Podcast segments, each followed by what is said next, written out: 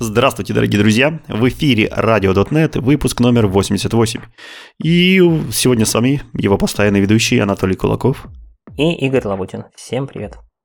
А, а также большая-большая армия наших помогаторов, в частности, Александр, Сергей, Владислав, Шевченко Антон, Лазарев Илья, Гурий Самарин, Виктор, Руслан, Руслан Артамонов, Александр Ерыгин, Сергей Безенко, Александр Лапердин и Ольга Бондаренко. Всем спасибо, друзья, кто нас поддерживает. Если вы не знаете, про что я говорю, заходите на Бусти и поддержите мелкой копеечкой ваш любимый подкаст и посмотрите также, что у нас там еще есть интересного для вас. Так, э, из неофициальных новостей у нас все еще продолжается CFP на .NEXT, поэтому если вы хотите стать звездой и блистать на самой большой конференции по .NET, то обязательно подавайтесь на спикерство, подавайтесь на доклады. Э, мы поможем с тренировками, с подготовками, со всем и сделаем отличную конференцию вместе. Поэтому всех ждем, всех милости просим. И кажется, из неофициального это все. Можно приступать к выпуску. Как у нас там с материалами? Microsoft подтянулся? Да, Microsoft нашел, чем нас порадовать. Ну, или погрустить, тут уж я не знаю, кому как. И выпустил не только статью про то, что там у нас новый превью, у нас там еще что-нибудь, а у нас прям теперь есть статья под названием «Новый Vision.NET 9». Точнее, не то, что новый, просто Vision.NET 9. То есть что же Microsoft в целом хочет сделать за этот наступающий год, так Зна- скажем. Знаешь, интересно, после статей как бы мы переписываем .NET сервисы на Rust от Microsoft, уже прям страшно такие вижены смотреть. Да. Открывать, ну, так знаешь, страничку. Ну, открываешь Vision, на самом деле там начинается все с типичных, эм, ну, я бы сказал, базвордов. То есть там написано, что самый главный фокус для нас это Cloud Native и Intelligent App Application Development, ну, имеется в виду, конечно же, все, что связано с искусственным интеллектом. А, ну и куда же без а, тщательное и в значительные вложения в performance, productivity и security. Короче, все максимально общие слова, так, такое можно, наверное, сказать практически про любую платформу, про любой релиз. Но вот, тем не менее, Vision и Vision. Но этими словами не только ограничивается, точнее, не только ими все ограничивается, есть расшифровка. Что же это все значит?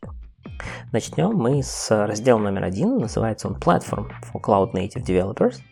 И здесь э, э, Microsoft говорит примерно следующее, что они хотят сделать более легким, то есть не то, чтобы э, развивать именно сам .NET, а сделать так, чтобы у тех, кто пишет на .NET, были простые и легкие способы использовать популярную инфраструктуру, которую все и так используют в проде. Ну, например, не знаю, Кубер или еще что-нибудь, там, Redis. Вот. А более, так сказать, прямолинейным путем из .NET. То есть сделать так, чтобы все было попроще. И, конечно же, главный кусочек здесь это .NET Aspire. Тут куда же без него, мы про него уже, по каждый выпуск говорим. Кроме того, это, конечно же, Native out и тримминг, потому что это позволяет уменьшать размеры кода в контейнере и размеры контейнеров. Дальше туда же уходит э, новый режим Garbage Collector, который был Religion в прошлом .NET. Это Dynamically Adaptable to Application Size, то есть штука, которая позволяет подгонять размеры потребляемой памяти, а точнее количество куч, которые использует Garbage Collector внутри себя для разных режимов работы вашего приложения и в динамике их менять. Ну и всякие более прикладные вещи, типа там rate limiting, вот этого всего, то, что без чего сейчас не живет ни одно Cloud Native приложение, вот это все будет, так сказать, в фокусе команды на ближайший релиз. Это то, что, то, что касается платформы. Есть еще раздел Tools for Cloud Native Developers. И с тулингом тут, опять, опять буду повторять те же самые слова, это опять же Native Out.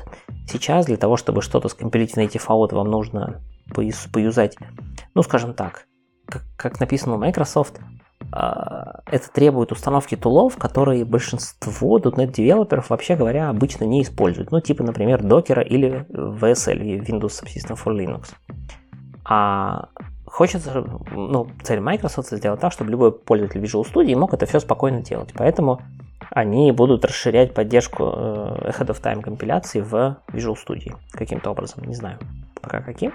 Ну, а также, конечно же, .NET Aspire, куда войдет более тщательная интеграция с Visual Studio и Visual Studio Code. А, конфигурация компонент, отладка, включая Hot Reload, ну и какая-то интеграция с тем самым дашбордом.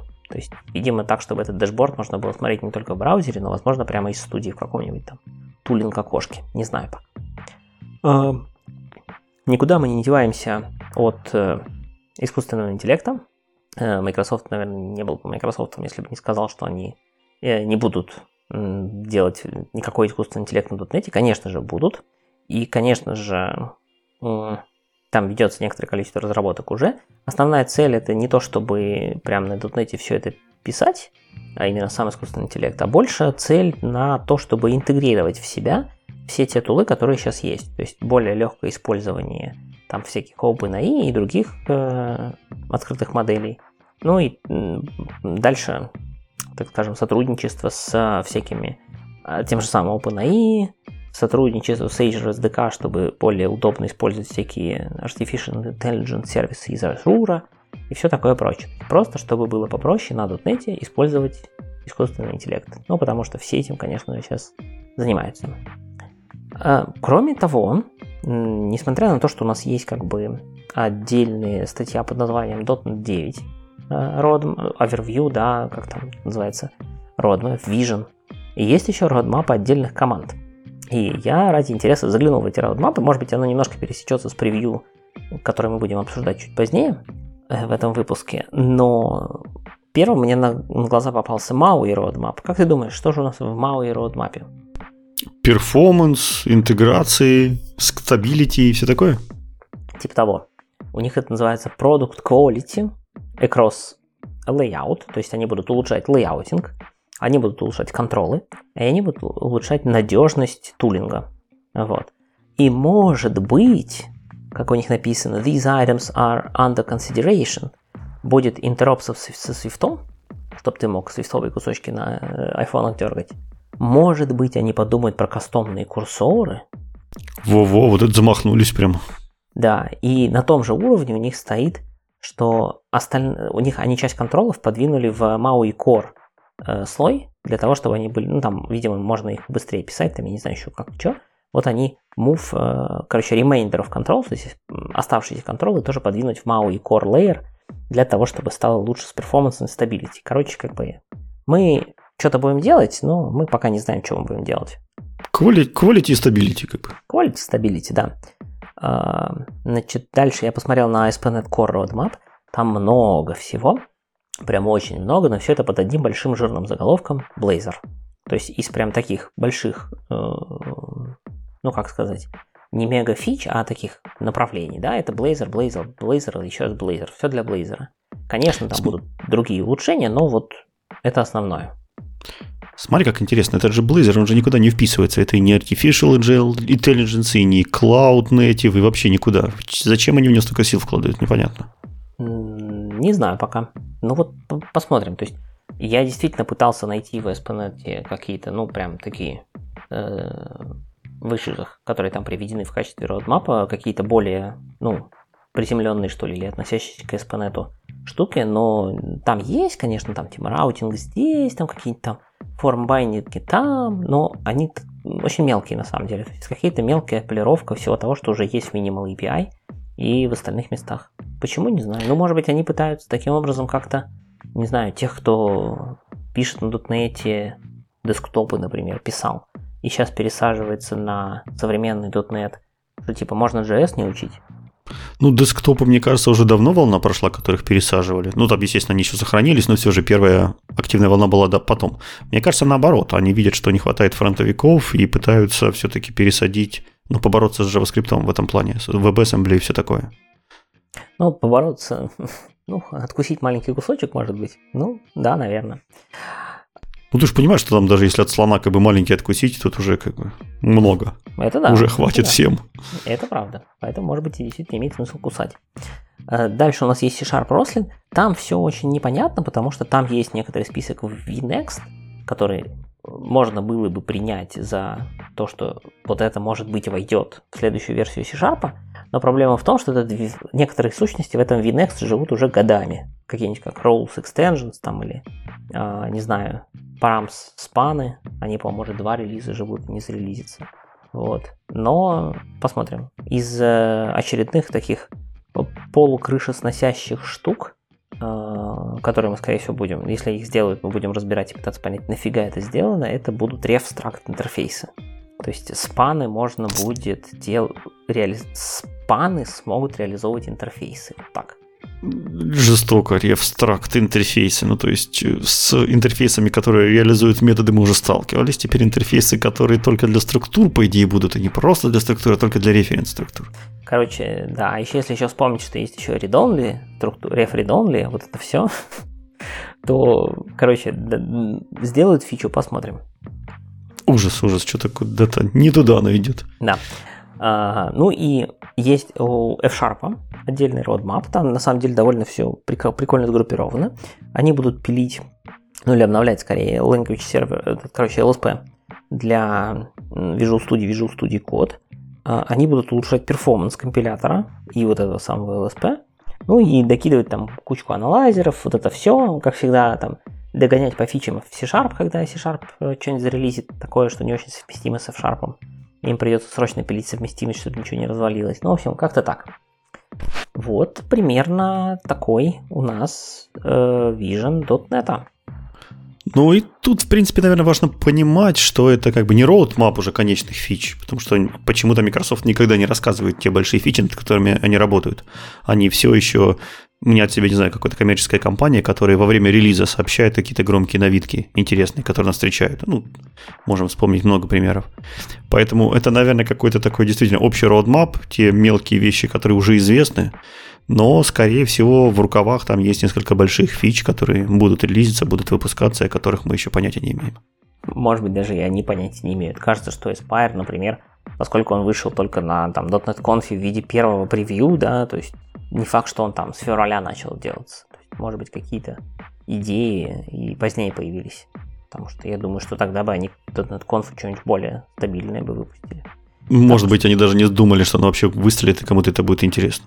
Ну или что успеет, в принципе, доделать .NET Conf хоть как-то, хотя бы до первого превью. Так что будем смотреть, да.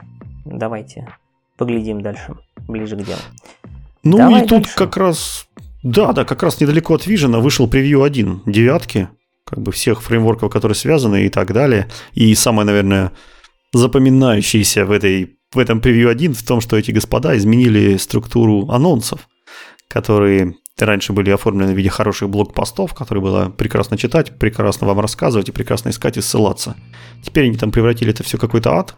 Они сделали все анонсы в GitLab, в GitHub. Они сделали все анонсы в GitHub, том половина из них в виде ишисов, половину тегами к релизам, половину markdown файлы, которые не забросили репозиторий, и еще есть штучки три разновидности на сайтах Microsoft. Learn, What's New, там и еще где-то в блогах. В общем, получилась адская смесь. Ну, не знаю, с одной стороны, конечно, плохо, а с другой стороны, у вас теперь точно не будет никакого шанса самим это читать, вам придется нас слушать, потому что мы все это сагрегировали, посмотрели, задистинктили и доносим вам понятным, э, упорядоченным языком.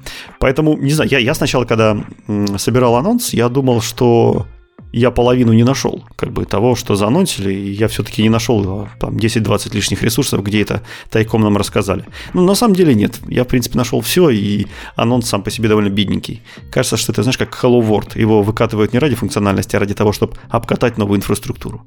Так и здесь они вот надумали себе каких- каких-то глупостей, а теперь хотят обкатать инфраструктуру, поэтому надо было выпустить хоть что-то. Хотя бы даже без изменений. Просто версию поднять. Зато смотри, зато теперь тебе не нужен какой-нибудь клевый автор на DevBlocks, просто сами разработчики закидали Markdown файлик в репозитории, вот тебе и релиз ноутс. Так, и, так и есть. И это в лучшем варианте. Если взять какой-нибудь там, э, по-моему, EF Core, там просто дали тебе этот сотню ссылок на issues, и все. И вот, вот, вот, вот наш What's New. Ну, как бы легче всего, что за спринт закрыли, вот это и разбирайте. Это они и в прошлом году так делали. От них статей не было, в общем-то. Одна или две за весь год. Ну, ну, как бы то, что вы спихнули на разработчиков написание документации, еще не решит проблему, а скорее всего даже усугубит ее. Ну, ладно, давай посмотрим, что в итоге там насобиралось. Ну, начнем с фреймворка. .NET 9, тут э, одни из самых главных нововведений, это то, что в JSON Serializer Options теперь засунули два необходимых всем свойства. Это ident size и ident character. То есть то, как, как мы будем отбивать наши отступы в сериализованном э, JSON-файлике, и то, каким символом мы будем это делать. Ну, как бы, как мы без этого жили, непонятно. А дальше, вот это еще более-менее нормальная тема, добавили в линку парочку полезных методов.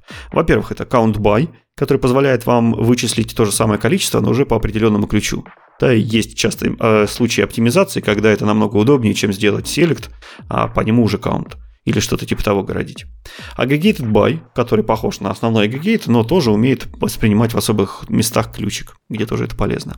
И довольно концептуальная новая вещь – это новый метод индекс, который возвращает нам э, тупл, в, где мы получаем элемент вместе с его индексом. Это очень похоже на селект с индексом, вы наверняка таким могли пользоваться что есть метод select to который принимает в качестве аргумента порядковый номер этого элемента в enumerable и, и сам элемент. И на основании этого что-то, что-то, что-то делает, что-то происходит. Вот здесь же этот э, э, номер и элемент, они просто возвращаются. Они не передаются в какое-то замыкание. Вот поэтому их, например, удобно в фориче прокручивать. Э, дальше про фреймворк в Priority Q немножко изменилось, туда добавили метод remove. Это сделало возможным эмулировать изменения приоритетов в этой Priority Q, потому что раньше это было невозможно, и поэтому некоторые хорошие оптимизированные алгоритмы невозможно было сделать. В общем, теперь это возможно. Э, у security области добавилась поддержка алгоритма KIM-AC, это KMAC, в общем, поэтому в .NET 9 Max там со всех сторон пропихивают, рассовывают во всякие места, чтобы он везде поддерживался. А небольшое изменение в а, Assembly Builder, билдере, его сделали persistent имплементацию, то есть теперь мы в рантайме можем собирать код через Reflection Emit, и не только собирать, но теперь мы можем его сохранять в виде сборки. В общем, это, это тоже возможно после превью первого. Самому фреймворке, в принципе, это все. Давай по другим компонентам посмотрим. Э, прежде всего, рантайм. А, в рантайме э, есть оптимизация в Native AOT. Э, сюда притащили Object Writer, новый Object Writer, который был, который был написан на чистом C-Sharp. До этого в 7-8 версии использовался тот же самый Object Writer, который э, базировался на LLVM версии ну, библиотеки и использовался везде он. Это специальный э, объект, да, специальный классик, с помощью которого записывалась дебаг информация и всякие дебажные символы для Native AOT. То есть полезная в хозяйстве вещь, но была использована через интеропы всякие. А теперь на чистом C-Sharp, теперь она стала быстрее, у нее удобный интерфейсик и куча простора для оптимизации. Ну, как и все. И кроссплатформенно, и отвязались там от лишних нативных лип, что тоже не может не радовать. А дальше есть много э, луп оптимизаций, то есть оптимизации циклов, как их красиво выравнивать, разворачивать, выносить неизменяющиеся конструкции за пределы цикла и вот это вот все. А также добавилась поддержка AMD64 SVE и SVE2 инструкций. Это Scalable Vector Extensions, которые очень широко используются, например, там, в машин-ленингах и во всяких high-performance компьютингах.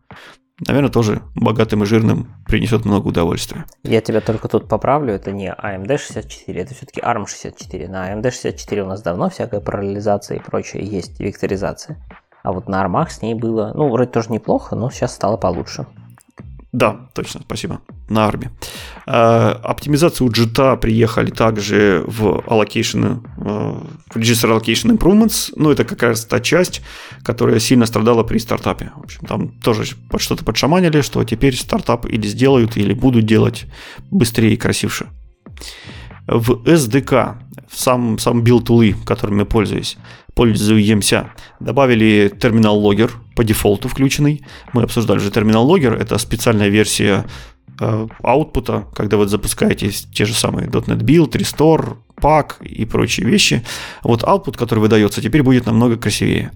Э, в частности, там появятся кликабельные ссылки, продолжительность различных операций, то есть таймеры внедрятся, различные подсветки, разноцветные подсветки борнингов и роров. В общем, станет все очень красивенько и нативненько, и модненько, и стильненько. А, естественно, этот, этот логер, он не включен, не включается, если вдруг ваш терминал такого не поддерживает, то есть он там все динамически анализирует и смотрит, что если у вас новый модный терминал, терминал с линками и эмоджиками, то он загружается и показывает что-то красивенькое вам. Э, также немножко изменилось поведение э, команды .NET Tool Install. А теперь, если, если вы вызываете .NET Tool Install и такой пакет на вашем э, компьютере уже установлен, но у вас находится более старая версия, то Install обновляет эту версию до самой последней, которую он найдет. Э, раньше такого было делать не можно. Раньше вам необходимо было вызывать отдельно .NET Tool Update. И с тем же самым эффектом практически. ASP Core практически спит, он добавил JSON Polymorphic Type Support для Signal Era. То есть в Era хабах вы теперь можете десериализовать полиморфические DTO-шки. Ну, допустим. А у Entity Framework из заметного это поддержка комплекс тайпов в Execute Update. Напомню, Execute Update это мега шикарная штука, когда вы можете целую пачку по какому-то условию запихнуть в нее апдейт. В общем, э, очень полезная вещь нам для многих сценариев, для многих алгоритмов, прям вообще класс. А комплекс тайпы тоже мы обсуждали как раз недавно. Это специальные, э, специальные такие entity в в Entity Framework, которые инкапсулируют в себя какие-то более сложные типы, более сложные value объекты, которые могут складываться, допустим, на несколько полей. В общем, и теперь вы такие сложные объекты тоже можете обновлять э, по условию. Там синтаксис, конечно, немножко непривычен для нормального человека, но, к сожалению, там по-другому не сделаешь. Поэтому, если вам, вам это нужно, вы даже этому будете, будете радоваться. Ну и э, MAUI тоже выпустил превью первый, но там практически ничего нет, про что можно сказать в приличном обществе. Поэтому про него просто промолчим. Прям performance, stability, improvement, да-да-да, вот это все. Я прям вижу а наши вот... вот заметки к этому выпуску, и там видно там заголовок такой-то, там SDK, апдейты, какие-то заметки, там ASP.NET, заметки, Entity Framework, заметки про MAUI только заголовок. Прям прекрасно, да.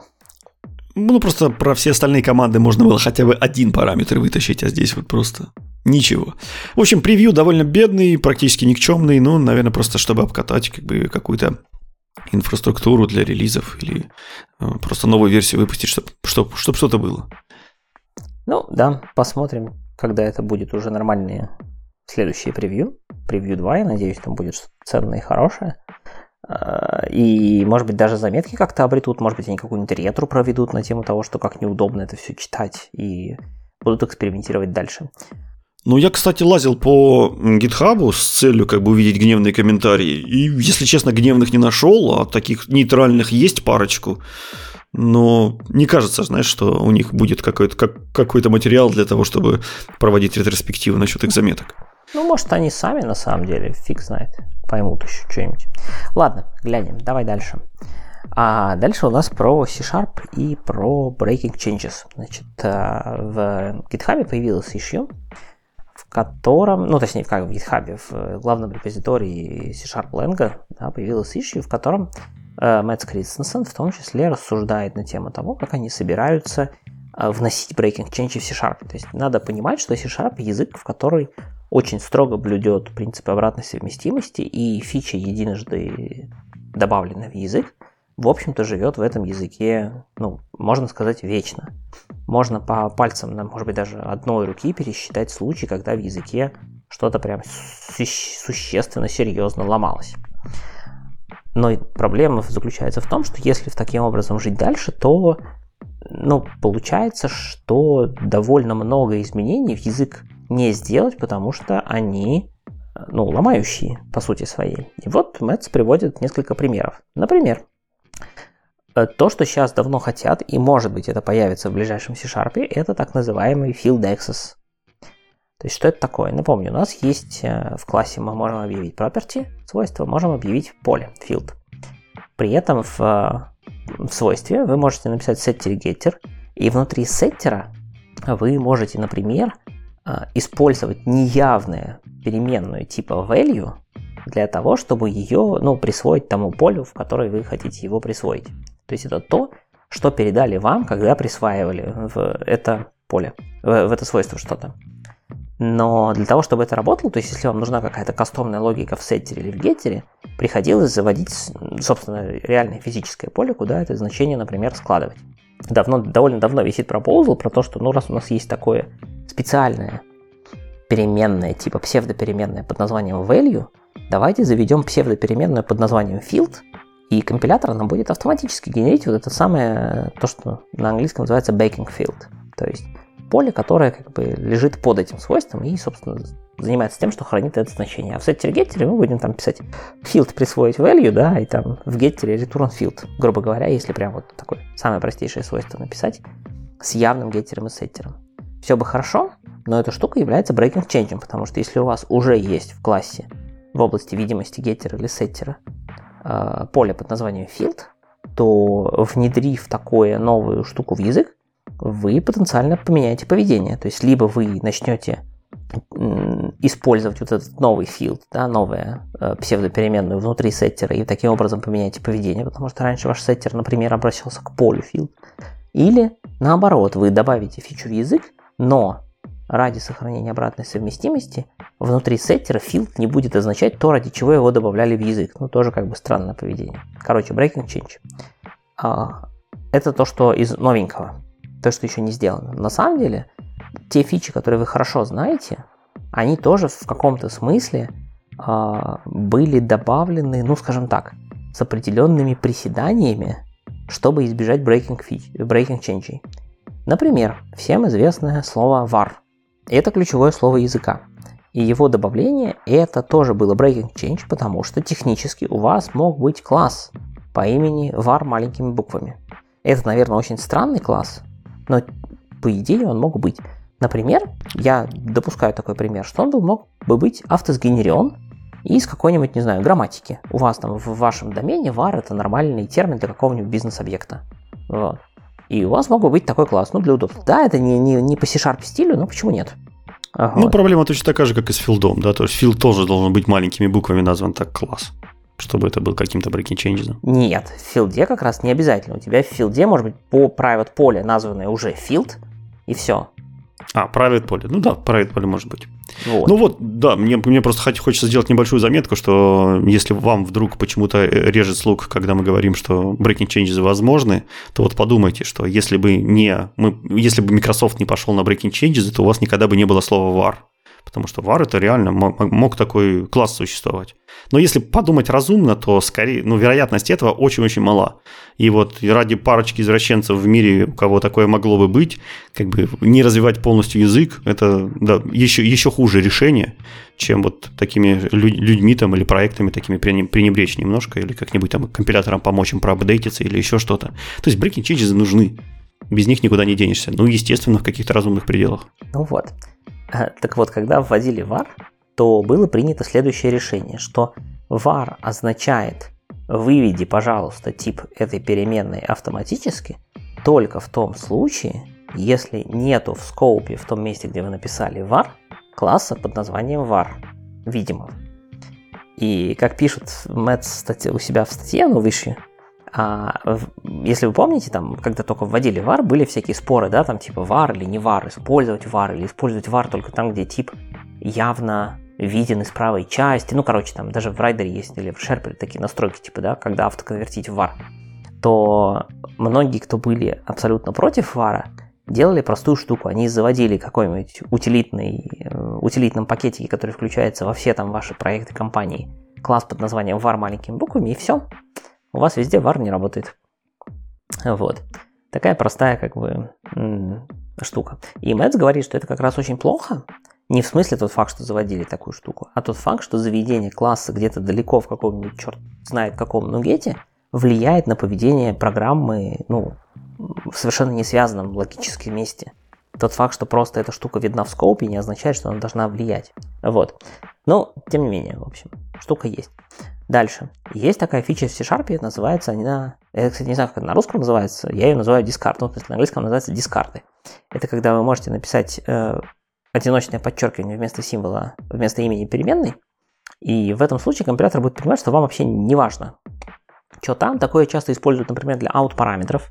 То есть, если у вас есть функция, которую вам нужно вызвать, у нее есть out параметр, но вам он не нужен, то вы просто туда пишете там out, не знаю, там int подчеркивание, и компилятор знает, что подчеркивание, в принципе, как бы можно игнорировать. Вот. А, но технически, опять же, подчеркивание это валидное имя переменной. Никто никогда не запрещал в C-Sharp заводить такую переменную. Наверное, это опять же странное имя, но почему нет? Вот. Поэтому, когда а, вводили эту фичу, то ввели ее, задумайся, с приседаниями следующими, что она будет, вот э, одиночное подчеркивание будет работать дискардом только в тех случаях, которые синтаксически были невозможны в прошлых версиях C-Sharp. Ну, типа, этот в таком случае точно не breaking change. Угу, то есть, когда ты не мог написать var подчеркивание, потому что тебе нужно было бы раньше указать тип какой-нибудь, да, и ну, не, нельзя нет, было var, просто это не var подчеркивание, писать. это int подчеркивание, можно тоже и там string подчеркивание. Но в смысле, в каком-нибудь таком месте, в каком-нибудь, например, там tuple deconstruction, да, вот, вот не было их раньше, вот тут появились, и вот тут можно дискарды, а в других местах нельзя.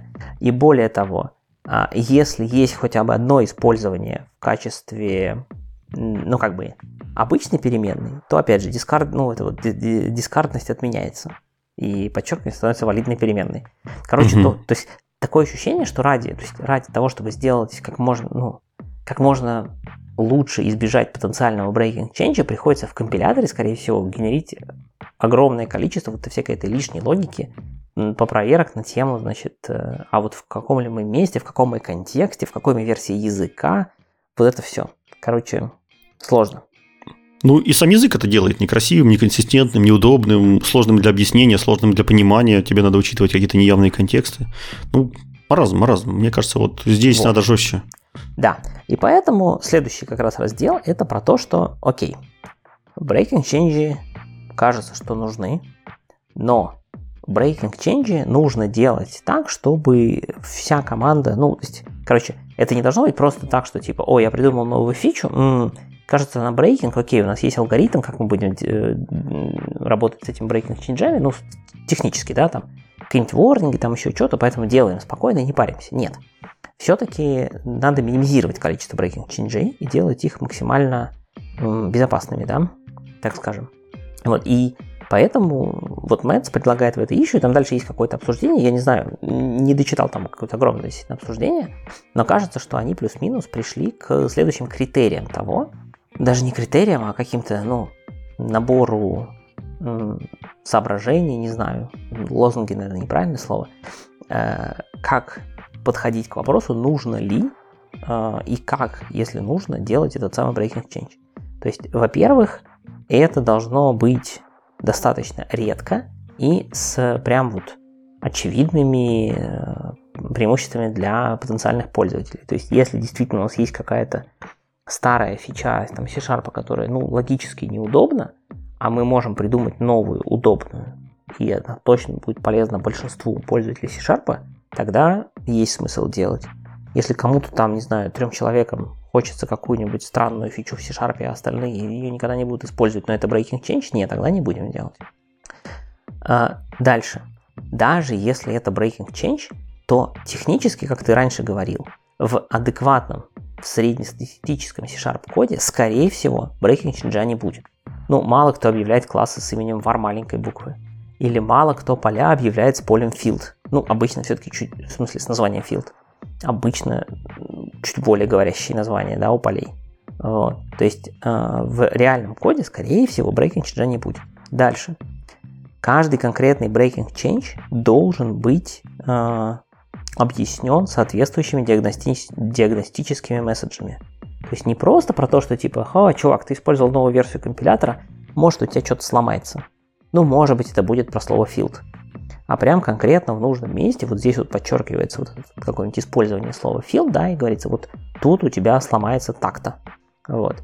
И последнее, четвертое, для каждого такого случая должен быть хороший дефолтный фикс, который можно применить в IDE, грубо говоря, да, там, типа, ну, рослиновский, да, условно говоря, анализер и фикс к нему, который будет, а, простой, то есть не потребует переписывания половины проекта, б, железно работающий, то есть не то, что он там типа в большинстве случаев починит, но 50 на 50, что-то может еще сломать. Вот. И полностью автоматизируемый. То есть типа... Э, а, и, и самое главное, я забыл. Он должен как это, сохранять э, смысл кода.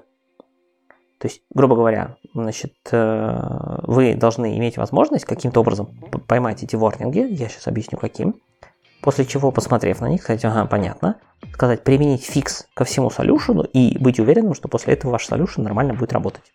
Просто ну, поменять. Типа какой-нибудь мигрейт процесс запустить, типа замигрировать на новую версию C-Sharp. Ну, типа того. Ну, там скорее должно быть кейс by кейс, в смысле по каждому из breaking change вы должны посмотреть, понять, ага, может быть, что-то руками самому поправить. О, блин, кто у нас назвал класс словом var? Давайте перепишем. Вот, либо просто автоматически что-то сделать. Вот. И вот как раз-таки э, на примере филда А, он говорит, что типа давайте примерим а, эту штуку к филду, вот эти принципы, да, как бы есть ли у нас явная, так сказать, польза для пользователей? Ну, как бы, да, есть, в том смысле, что это одна из я, и, наверное, это, наверное, не самая высоко за лайканная фича в GitHub C-Sharp, но довольно высоко. То есть есть такая просьба. Ну, и она звучит логично, имея value, иметь еще и field. Там все хорошо с точки зрения, так сказать, эм, adoption от комьюнити. Все будут, скорее всего, рады. Второе. А будет ли тот факт, как бы будет ли соблюдаться тот факт, что реальный breaking change будет действительно встречаться редко в реальном коде. И да, таки будет, потому что это для того, чтобы это был breaking change, добавление филда как ключевого там слова или какого-то специального слова внутри сеттера или геттера для property, будет breaking change только если внутри такого геттера или сеттера есть доступ к чему-либо под названием field маленькими буквами. Ну, что это, скорее всего, означает private поле. Эм, как я сказал, вряд ли вы называете private поля просто словом field. Ну, я не могу придумать зачем, но технически такое возможно. Дальше. Ну, эта ситуация, надо признать, может встретиться гораздо чаще, чем var класс. Ну, я согласен, какой-нибудь там, не знаю, обертка над чем-нибудь, да, где у тебя единственное поле, но, но я все равно как-то не думаю, что это действительно часто. Не думаю. Это чаще, чем var, конечно, может быть, но все равно абсолютный процент очень мало. Ну вот смотри, можно, например, привести пример. Это недалеко ушло от поля под названием value. А поле под названием value применяется много где, в том числе и самим Microsoft. Да? Вспомним, например, э, класс nullable, то есть структуру nullable, да, у которой есть field value, допустим. Или там у, по-моему, гуйда там какой-то value есть. Или урла. Ну, то есть или options, да, ну то есть есть много классов, у которых есть поле value от самого Microsoft. Ну, кажется, что поле field недалеко ушло от такого названия. Все верно, я согласен. Возможно, действительно так вопрос, но тебе нужно не только поле field, но тебе еще нужна пропертя. То есть тебе нужен класс, у которого есть внутреннее поле, плюс поверх него есть пропертя, которая внутри доступается к этому полю. Ну, наверное, есть такие, но, короче, Microsoft возможно, опять же, они же не просто так считают это из, из воздуха, да, они как-то явно это там, не знаю, ищут по кодовой базе GitHub, например. Непонятно, насколько она репрезентативна, но думаю, что до некоторых У них просто выбора нет особо. Ну да. А, дальше, с точки зрения диагностики, тут тоже все четко. Вот там, где ты использовал field, в этом месте его можно подчеркнуть и сказать, вот тут будет breaking change. И дефолтный фикс тоже довольно простой. Вы просто меняем это на this.field, и все, и у тебя все продолжает работать. То есть э, тут без вариантов, все хорошо, все нормально. Вот. А, как, собственно, с этим будут жить? Мы вот про это уже когда-то говорили, теперь это оформлено в виде уже вот полноценного такого ишью, так сказать, в письменном виде нормально зафиксировано. Смотрите, значит, а, допустим, мы в новой версии C-Sharp что-то делаем брейкинг. Да, вот сейчас выйдет у нас новый C-Sharp, ну сейчас, через больше, чем через полгода. Мы в нем сделаем breaking change. Компилятор версии новый, когда он компилирует для любой версии старее, чем новая, ну то есть выйдет у нас какой сейчас, 13 будет, да? Я же ничего не путаю, или я уже запутался в числах? Или 13 вышел? Давай. Ну, следующее, короче. Не это самое. VNext. Сам. Во, давай. Не, не будем с числами, что-то я уже путаюсь в числах. Короче, выйдет VNext. А мы берем, в общем, если мы компилируем под любую версию старше, чем VNext, то э, будет ворнинг в коде, то вот тут будет э, все плохо. Вот. А, в ворнинге будет, соответственно, тот самый месседж, который вот там из критерия номер 3 выше, да, будет suggested fix, э, который, соответственно, из вот критерия номер 4. Все, в общем, по, по уму все идеально. И всякие IDE, всякие миграторы должны все эти фиксы, конечно же, предлагать. А теперь вопрос. Кто, ну как бы, такой, э, такая стратегия не гарантирует того, что про этот breaking change узнают все, потому что многие просто апгрейдят, э, ну, ты типа апгрейдишься до последнего тут на это, ты апгрейдишь SDK, тут же апгрейдишь таргет, и типа все хорошо. Но поскольку версия языка, под который компилируется, определяется таргетом, то не будет ситуации, когда новый C-Sharp компилятор компилирует под старую версию языка. Это пока открытый вопрос. Вот. Что с этим делать? Ну, про него чуть-чуть дальше, может быть, еще э, скажу. Теперь смотрите, дальше Мэтс говорит интересную штуку. На самом деле, если у вас есть код, он компилировался, старой версии компилятора, работал, у вас там стоит warnings as errors, вот это все, и вы добавляете новые ворнинги на существующий код, то само по себе это вообще-то говоря тоже breaking change. То есть, а, борясь с breaking change на уровне как бы языка, мы вносим breaking change на уровне билда. То есть у вас как бы проект собирался, теперь перестал. Да, вы, конечно, переехали на новый там, не знаю, на новый таргет, но тем не менее, как бы тоже breaking change. Но здесь Мэтс говорит следующее, что, во-первых, а, мы уменьшаем количество этих ворнингов, уменьшаем, точнее, количество мест и раз, когда это может встретиться, ну, типа, раз в год. Вот это может случиться. Вот когда мы SDK проапгрейдили, ну, тогда случилось. Поэтому а, это будет редко. Второе. У компилятора будет специальный флаг, называется «Выключив нахрен все breaking change ворнинги». Вот эти все специальные ворнинги, конкретно про breaking change будет специальный флаг, который будет говорить, вот их конкретно выключи, остальные оставь, а эти выключим. А, вот. А, почему? Потому что, во-первых, у вас могут быть какие-нибудь там legacy проекты, в которых вы знаете, что вы никогда ничего не будете фиксить, и вам не интересно видеть эти ворнинги. Ну, то есть вы не собираете, вы, вы апгрейдите SDK, но вы не собираетесь обновлять target framework на них. Это как раз тот кейс, когда ворнинги вам нужно показать, но вы знаете, что вы не будете обновлять target framework у этих проектов, поэтому ворнинги можно выключить. И второе, на самом деле, а, как говорит Мэтс, в принципе, на билд-серверах эти ворнинги тоже, по идее, не нужны, потому что это то, эти ворнинги то, с чем может только программист сделать, поэтому они нужны типа при билде вашем локальном, чтобы вы их видели, а на билд-сервере, ну, как бы, пока оно собирается под старый таргет, там все работает под старому, они не нужны. Особенно, если ну, если бы только локально, они могли бы сделать это просто отдельной командой, типа check for migrate, vNext или что-нибудь в, в этом духе. Ну, да, тогда ну, никакого не... смысла их бы не было в компа. Никто не будет запускать отдельную команду, ну ты чё? Ну, опять же, Visual Studio будет. Если мы говорим только про локально, вот, пожалуйста, всунь Visual Studio, она тебе будет запускать эту команду. А те, кто умный, те руками может, могут и сами там определенно раз в месяц запускать. Ну, в общем, Пока принято. Мне кажется, что как раз-таки наоборот, на этом, на, на CI, если у тебя будет CI падать с этими, с этими ворнингами, с этими changes, то это будет хороший показатель. Ты увидишь, ты точно увидишь, что это не пропустишь никогда. Ну, если ты хочешь подавить, пожалуйста, присылаешь э, флажочек, который говорит, что не надо мне падать на changes, и он про- проходит дальше. То есть это не, не то, чтобы сильно ухудшает работоспособность. Ну, а вот, вот я, зато я так понимаю, что сразу... они так и будут делать. То есть не, не так, что компилятор будет понимать, что он в CI и тут же глушить. Нет. Это скорее, что ты типа должен в своем CI этот флажок написать явно. Хочешь пиши, хочешь не пиши. Ну, вот это, вот это хорошо, вот это нормальный, в принципе, выбор. Да. Вот. А, и последний момент, тоже довольно важный. А, как вы знаете, у нас, как вот мы сейчас только что говорили, точнее, компилятор, когда он компилирует ваш C-Sharp код, он знает target language level, так называемый, да, или target э, версию языка. Обычно она определяется таргетом вашего проекта. То есть, если вы указываете там какой-нибудь .NET, не знаю, 6, возьмется тот C-Sharp, который был релизный на момент .NET 6 в качестве таргетного, да, то есть компилятор будет считать, что вы пишете вот на том C-Sharp.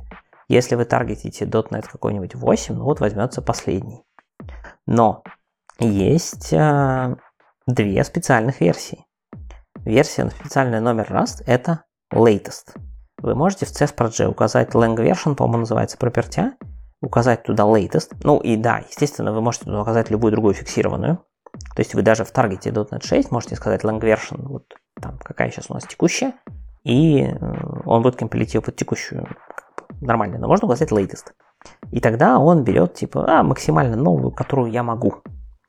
И понятно, что никаких breaking change warningов тогда не будет, потому что у вас нету кейса, когда новый компилятор компилирует под старую версию языка. А вот. И здесь э, Мэтс говорит, что скорее всего версию под названием latest уберут. Ее будет указывать нельзя, ну точнее указывать будет можно, но это будет ворнинг. Вот. Блин, ну это вообще беспредел. Это моя самая любимая опция была. Так, не хотелось вот с этими старперами жить, которые там раз в 4 года обновляют эту версию. Я всегда под лотосом сижу, мне, мне все нравится. Ну вот, по, пока не сломали. Нет, так вот, и для тебя будет специальная опция, которая, можно, которая сможет, а, так сказать, засопросить этот ворнинг про то, что не надо ворнинги про latest. Ну, то есть у них э, убрать э, в английском это у них называется retire и в кавычках. То есть я так понимаю, что типа они не будут промоутить ее использование, но прям убирать, убирать совсем ее не планируют. То есть она останется, но будет всегда подворником, который можно всегда убрать. Опять какие-то костыли непонятные, блин. Вот да, смотри, а мы обсуждаем breaking change, да? Вот тебе breaking change. Ну, подожди, а давай, давай вот вернемся к той идее, что если бы у нас все-таки была бы отдельная команда, которая говорит, товарищ компилятор, проверь мне вот этот мой код, я собираюсь там перейти с .NET там, 6 на 7, проверь мой код и выдай мне ворнинги, которые, э, я, на которые должен обратить внимание. Но это же решило абсолютно вообще все проблемы. Не надо было бы запрещать там лейтесты, не надо было бы там какие-то флажки, не надо какие-то дизейблы придумать. Просто, блин, сделайте отдельную команду и все. И как часто ее запускать, да я сам решу. В конце концов, я себе CI настрою, который каждую ночь ее будет запускать и проверять. Ты такой умный. Настроишь, и ты точно знаешь, с какой версии языка ты переходишь на какую версию языка. Вот. А большинство, кажется, народу, а Microsoft, видимо, все-таки ориентируется на большинство, да, они тупо сидят в Visual Studio, жмут кнопку Publish, и у них все работает. И вот как бы для их кейса никто не будет запускать все эти вот тулы, там CI настраивать, вот это все. Но при этом, ну, при этом их код тоже нельзя ломать. Просто мы придем постепенно с таким путем, мы придем к тому, что у нас в .NET билде будет интегрирован какой-нибудь .NET Migrate, который будет знать и делать, и проверять, и все на свете. И у тебя билд будет или медленный, или сложный, или то, и другое вместе. Не знаю, это может быть, надо смотреть. То есть, опять же, надо понимать, что это все не как бы окончательное финальное решение, которое с нами теперь на десятки лет.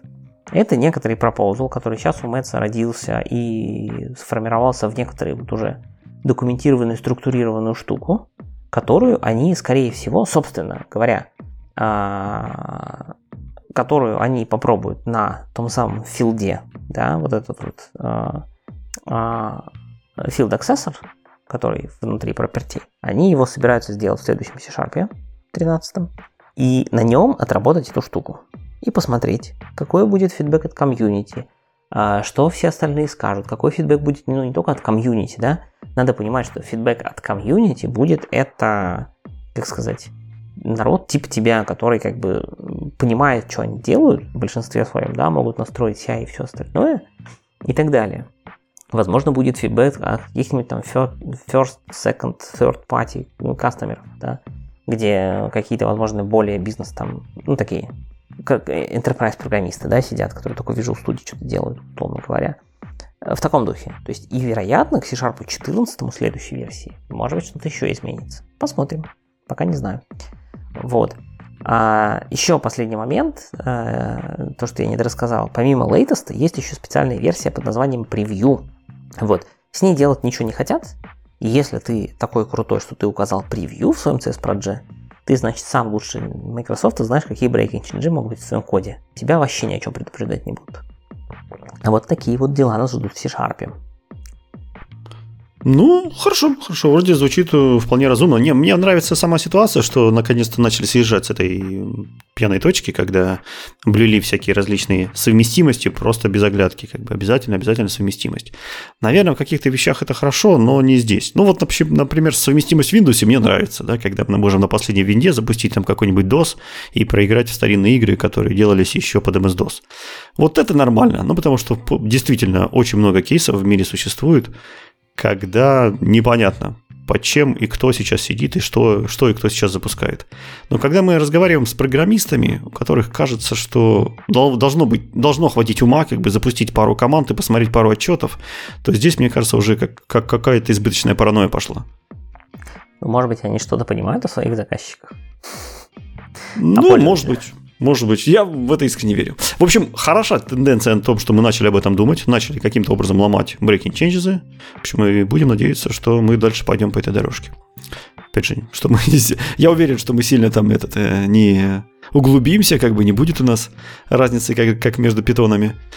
Э, но вот такие мелкие вещи, как классы var с маленькой буквы, их надо истреблять, и под них не надо подстраиваться. Ну, будем надеяться, посмотрим, что будет. А у нас тем временем вышел релиз Visual Studio.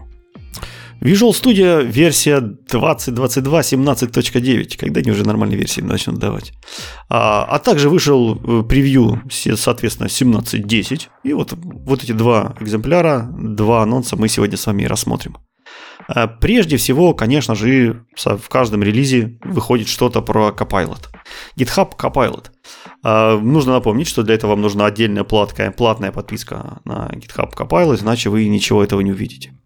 И э, прежде всего Visual Studio уже в релизе научилась генерировать commit месседжи. А, то есть у вас есть какой-то набор файлов, которые вы поменяли, и самое сложное это, конечно же, не реализовать фичу, не протестировать ее, не написать на нее какой-то технический анализ, а самое сложное это придумать commit message к этой фиче, когда вы э, пытаетесь запушить ее вашим коллегам на pull request или в git репозиторий или куда-то туда. И вот теперь вам поможет кнопочка Э, которая запустит GitHub Copilot и сгенерит вам, проанализирует все ваши изменения и сгенерит вам описание. Нужно сказать, что описание это не просто какой-то однострочник, который у вас там будет появляться, это такой полноценный, блин, прямо вот статья, прям анонс. То есть он реально под каждую фичу расписывает там чуть ли не по абзацу. Я О. не знаю, настраивается это где-то или не настраивается, но прям это хороший документ получается. Так вот так вот нужно. Они, может, такое на этих самых перейдут? На своих анонсах превью что закинул им набор комитов, как вот в Е в коре там сейчас. И все, и он, вот тебе готовая статья. Ну, может быть, может быть. Но там, мне кажется, нужно 10 уровней и потом еще самурайзеров ставить, строить, потому что если он там для трех файлов выдает абзацы текста, то у Microsoft этих файлов там тысячи летает. Поэтому нужен какой-то самурайзер очень умный, который все это способен объединить. И обратно сложить. А, а, а потом еще выделить основные тезисы для нас. Да, для отдельно там для разработчиков, для маркетологов, для анонсеров, для, для, для, для конференций и так далее. Ладно, да, надо еще допиливать Microsoft Copilot. Окей. А, вот, еще поддержанные так называемые слэш-команды. Это когда вы у Copilot э, просите какие-то стандартные для программиста вещи. Ну, например, пофикси мне этот код. Или напиши документацию к этому методу на основании его содержимого. Или объясни вообще, что этот метод делает. В общем, есть маленькие команды, которые с помощью слэша вызываются очень быстро и удобно. Э, еще одна прикольная штучка – это inline-чат. Это когда вам не нужно отвлекаться на какое-то левое окошко, вы прямо в коде пишете, у вас прямо в коде всплывает какое-то окошко, куда можно повзаимодействовать с Copilot, дать ему там какие-то команды, попросить отрефакторить текущий код, где, где сейчас сидит курсор. А, в общем, это все сделать удобно и меньше отвлекаться. В общем, это кажется, что довольно полезная штука будет, и продуктивность она должна хорошо улучшать. Про Visual Studio также у нас есть оптимизации и улучшения в Memory Tool. Прежде всего, это Event Handler Leak поисковик. То есть у вас теперь в Memory Management вкладочке есть такая специальная опция, это найти все Event Handler лики. Это один из самых популярных ликов, которые существуют, то есть утеч- утечек памяти, когда вы подписываетесь на какие-то события и забываете про них отписаться. Особенно если мы говорим про UI-разработку там, на десктопах, винформах, DPF и прочем. Там эта проблема очень актуальна. И также прорабатывается ход path to root. Это показывается вам самые горячие точки для оптимизации. То есть, если вы захотели оптимизировать перформанс в вашей программе, то самое лучшее, что вы можете сделать, это посмотреть на вот этот hot path, который вам посоветует, опять же, Memory Tool, и попытаться его каким-то образом, простимулировать, прооптимизировать. И это даст вам самый лучший прирост в вашей программе, который вы могли бы только придумать. Э, еще из нововведений сделали меньше модальных окошек. В частности, теперь дебагинг визуалайзеры не модальные. Это те окошки, которые вы можете, например, в дебаг открыть для того, чтобы посмотреть более подробно какой-то объект или что-то еще. В общем, раньше каждое окошко можно было открыть только в одном экземпляре, оно полностью перекрывало абсолютно всю работу. Сейчас же их можно пооткрывать несколько штучек и в это же время продолжать редактировать код, что очень удобно. Сделана лучшая поддержка multi-project configuration. Это когда вы можете для запуска ваших нескольких проектов, то есть, допустим, у вас есть solution, и в solution есть несколько проектов, допустим, несколько микросервисов, которые с друг, с друг другом взаимодействуют. Вы можете настроить Visual Studio так, чтобы при нажатии F5 у вас подымалось сразу, запускалось сразу несколько этих проектов. И вы, естественно, оттачались к ним сразу. Это было, в принципе, всегда, насколько я помню, в Visual Studio. А вот теперь в новой версии вы можете э, сохранить вот эти способы запуска в определенный файлик, э, в определенный профиль. И эти профили менять. Ну, например, если у вас очень большой solution, то у вас может быть профиль с сервисами там, для бухгалтерии, профиль с сервисами для продажников, профиль с сервисами для инфраструктурного обслуживания. И вот вы между ними можете переключаться и запускать как бы не все сразу, а определенный набор, набор запускабельных сервисов. Тоже вполне удобно. Uh, у Razer файлов появилась возможность сделать мультитаргет э, фреймворк, uh, поддержку мультитаргет фреймворков, да, то есть можно компилить их в мультитаргеты теперь. Uh, у Razer скафолдов вышла поддержка Э, соответственно, скафолдинга для Entity фреймворка. То есть, например, вы можете сказать, у меня вот стандартная сущность есть, сгенери для нее стандартные Blazor компоненты. И у вас магическим образом генерится UI. -ка. В этой UI может э, сгенерироваться табличка, в этой табличке будут стандартные крут операции, которые за вас уже будут удалять все, апдейтить, читать. Э, и, в общем, прочие такие стандартные мелочи, которые как бы помогают на примитивных операциях, когда вы какие-то справочники особенно делаете, то одной кнопкой можно для справочников нагенерить и обвязку вокруг Entity Framework, и обвязку вокруг Blazor, и контроллеры вам там еще сами сгенерятся, и мапперы сами построятся. Э, здесь можно ответить, что данный скафолдинг использует э, Static Server Side Rendering, который был недавно зарелизен, то есть все это делается довольно оптимально, красиво и с поддержкой современных технологий. Э, Еще классная штука – это э, улучшенная поддержка экосистемы. Так, под этим мудрым заголовком подразумевается довольно примитивная вещь. Вот у вас очень часто бывает э, в компании такая штука, как расширение к студии. И эти расширения вам нужны для какого-то конкретного проекта. Ну, может быть, какие-то там Roslyn-анализаторы или какой-нибудь рисовальщик графиков или какой-нибудь э, компилятор ресурсов или оптимизатор картинок, или оптимизатор CSS файлов. В общем, плагинов в Visual Studio очень много. И часто бывает так, что какой-то конкретный проект от этих плагинов, грубо говоря, зависит. То есть, чтобы вам нормально собрать что-то, вам нужны эти плагины. И, и вот сделали такую поддержку, что если вы в специальный файлик, который называется vsconfig, э, добавите описание тех расширений, которые вам нужны для этого проекта, Visual Studio их поймет – то есть при загрузке вашего солюшена она проанализирует файлик vsconfig, если она найдет там обязательные плагины для этого солюшена, она спросит человека, который загружает солюшен, а не хочет ли он случайно установить эти плагины, установить эти экстеншены. И если он вдруг случайно захочет, то она их пойдет и установит. Это все э, особенно прекрасно в рамках того, что vsconfig это отдельный файлик, то есть, по сути, вы его можете зачекинить в репозиторий, э, выложить какую-то, в какую-то шару, распространять э, между членами команды и так далее и тому подобное. То есть, это обычный файлик и распространяется довольно легко.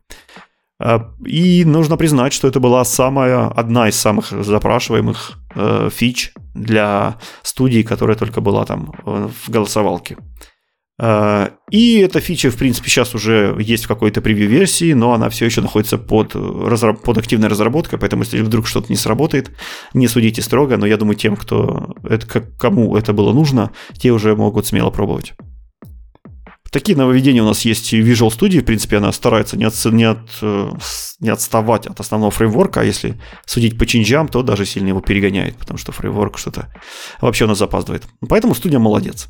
Да, я как раз хотел сказать, что прям в студии гораздо больше превью, чем в этом самом в основном фреймворке. Ну да ладно, как бы с другой стороны, мне кажется, что, ну, опять же, студия много чего копит, да, по, по всяким разным своим превьюшкам, зато к релизу выпускает красивую статью про то, что, ах, как мы много всего сделали. Поэтому эм, приятно видеть, что инструмент развивается, но действительно интересно, сколько лет они еще будут держать название 2022, и главное, зачем тогда держать это Visual Studio 2022, пусть оно будет просто 17.9. А никакого ищу на гитхабе нету? Ну, то есть должен был народ поинтересоваться таким же вопросом? Нет, студия же не на гитхабе живет никак. Это полностью closed source. У нее, по-моему, даже никакого репозитория, типа там с ишьюзами нету. И трекера, ничего такого, да? Не, нету. Ну, это user voice. Помнишь такой? Ну да, User Voice помню, но именно вот там эти фичи все и были. Ну, надо в User Voice завести, типа, чуваки, вы забыли заинкрементить на два года версию. Ну, зачем? Нет, ну, возможно, они будут инкрементить только в том случае, если там будет какой-то мажорный, там, не знаю, перепишут на что-нибудь, платформенно сделают. Окей, ладно, как бы вы не инкрементите мажорный, но уберите на... Ну, не знаю, короче, не знаю, 2022 как-то, знаю, уже 24 год.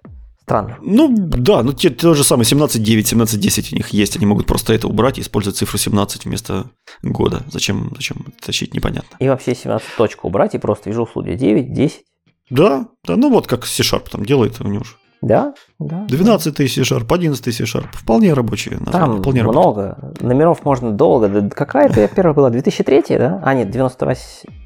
Нет, 98 мне кажется, что я пятую или Нет, там сведу уже 5.0, 6.0 были, а потом Да, была, да, да. по-моему, сразу 2000 Visual Studio.net, 2002, наверное, или 3, какая-то такая Так, не, она пал- была. не пались, это ты выдаешь нас старперов. Давай, нас там хипстеры тоже должны их слушать. Вот. И, короче, до 2000 еще столько релизов можно сделать. Короче, нормально. Да, да, прокатит. На всех. Если что, потом пропустим, там все уже забудут, почему 2000. м, Короче, к тому моменту можно уже 2000 называть. Все уже не будут это такое. Давай дальше. Дальше у нас Эндрю Лок. Да, давай что-нибудь более легенькое такое, что мы про новинки для по, про, по хардкору, про оптимизации. А, Эндрю Лок решил задаться непростым вопросом, а каким образом вы можете изменить URL, по которому ваша Kestrel слушает э, все входящие запросы. Ну, для того, чтобы ASP.NET обрабатывал все запросы и отсылал контроллер, он должен их где-то слушать, на каком-то порту, на каком-то хосту, по какому-то протоколу. И вот как Какие способы есть для того, чтобы изменить этот хост? Изменить этот Погоди, порт? погоди, погоди. Мы такую статью точно обозревали года 3, 2, 3 назад. Давно, короче. Где-то В общем, на заре подкаста. У, у Эндрю Лока есть э, такая интересная хобби. Он эту статью пишет каждой новой версии .NET. Потому Ага. что он находит новые способы запуска. И поэтому он не мог себя удержать и как бы выпустил к последней версии, а все-таки как теперь, вот, вот, вот на данный момент это можно и нужно задавать. Ну, давай посмотрим, Да, как. да. А, Быстренько пробежимся. Итак, э, по дефолту, если вы ничего не настраиваете, просто поставили себе ASP.NET, завели контроллер, нажали F5, то ваше приложение запустится на localhost 5000. Это стандартный порт, который, в принципе, ничем не плох, ничем не хорош. Это нормальный дефолт. Вы можете поменять это значение. Вы можете поменять его, например, изменить порт или указать конкретный IP-адрес. Нужно понимать, что если на вашем компьютере установлено несколько э, сетевых карт или настроено несколько э, network протоколов или настроено просто несколько IP-адресов, то вы, может быть, не хотите, чтобы ваш сервис слушал на каждом из них. Ну, например, один IP-адрес у вас мо- может уходить в интернет, а другой адрес может уходить в локальную сеть. И вы хотите свой э, веб-сервер настроить только для локальной сети. В этом случае вам нужно прибандиться только к IP-адресу локального, локальной сети. Ежели вы просто укажете localhost или там какую-нибудь звездочку, то э, ASP прибандится ко всем адресам, то есть он будет доступен с любой сети, хоть из интернета, хоть с локальной, хоть с любой другой, который к нему можно обратиться. Поэтому тут немножко поаккуратнее. И по дефолту он как раз-таки слушает localhost 5000. Вы можете указать один конкретный адрес, вы можете указать несколько адресов, разделяя, разделяя их э, разделителем. Э, Опять же, это невозбранно. Или можете сказать, что слушай вообще все адреса, которые найдешь на моем локальном хосте. Как же теперь их можно поменять? Ну, наверное, самое очевидное, хотя, может быть, и не самое очевидное, э, это использовать специальный метод расширения для Web Application Builder, который называется useURLs. То есть в нашем программ CS-файле мы создаем Web Application Builder. Это, наверное, одна из тех строчек, которые все еще не убрали, которая все еще нам доступна. И у этого билдера у нас есть куча свойств для настройки нашего будущего сервиса. В частности, есть .webhost, .useURLs. И туда вы в качестве строки можете передать вот этот URL, по которому вам вас нужно слушать.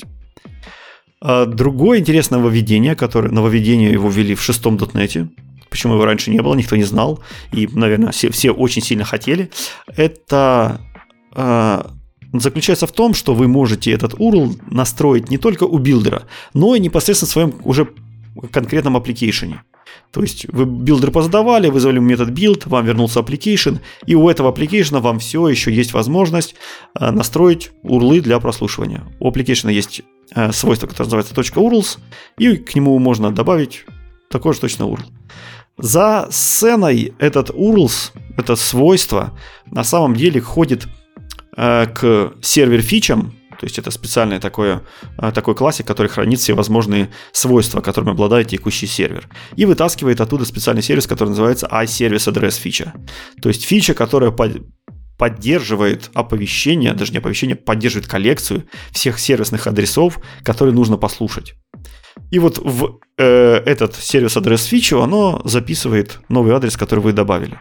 На самом деле к этой фиче обращаются очень много методов. В частности, вы, например, можете вызвать app run, то есть запустить ваш application, и в, в run есть перегрузка, которая точно так же принимает URL, по которому нужно послушать, по которому нужно запустить, э, запустить Kestrel.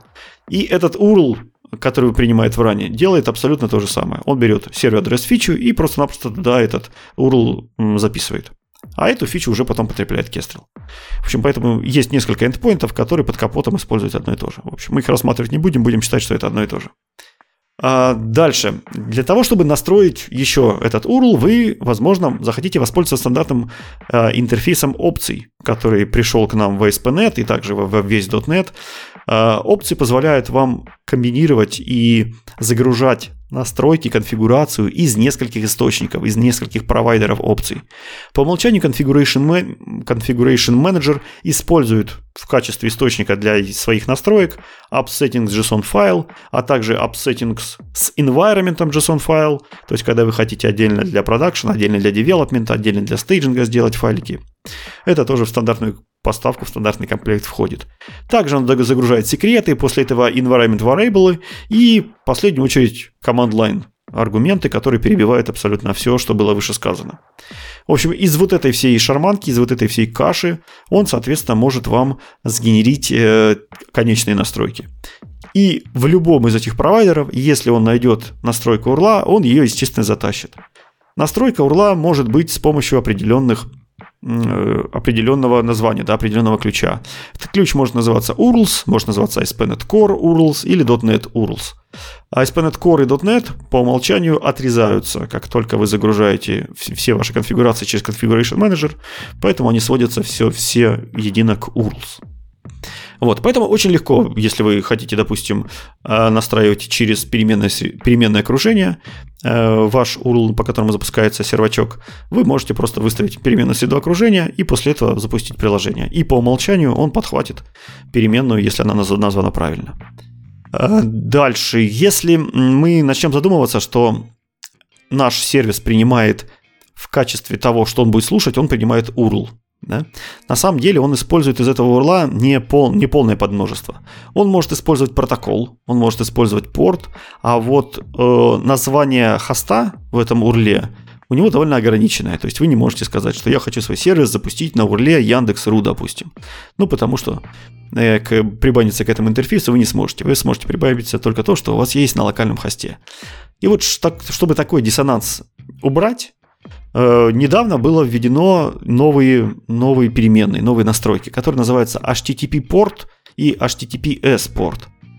То есть вы можете менять, по сути, только порты. Но и при изменении этих портов э, ваш сервер будет слушать на любом IP-адресе. То есть он, по сути, прибандится ко всем IP-адресам, и вы будете настраивать только порты. Вы можете настроить несколько э, портиков, точно так же, как и с несколькими адресами. И э, начиная с .NET 8 у вас есть переменная ASP.NET Core HTTP Ports, которая, которую вы можете настраивать. Здесь еще нужно сказать, что начиная с .NET 8 по умолчанию во всех официальных .NET image, Docker имиджах в Docker имиджах проставлена, то есть используется эта переменная, и она проставлена в значение 8080.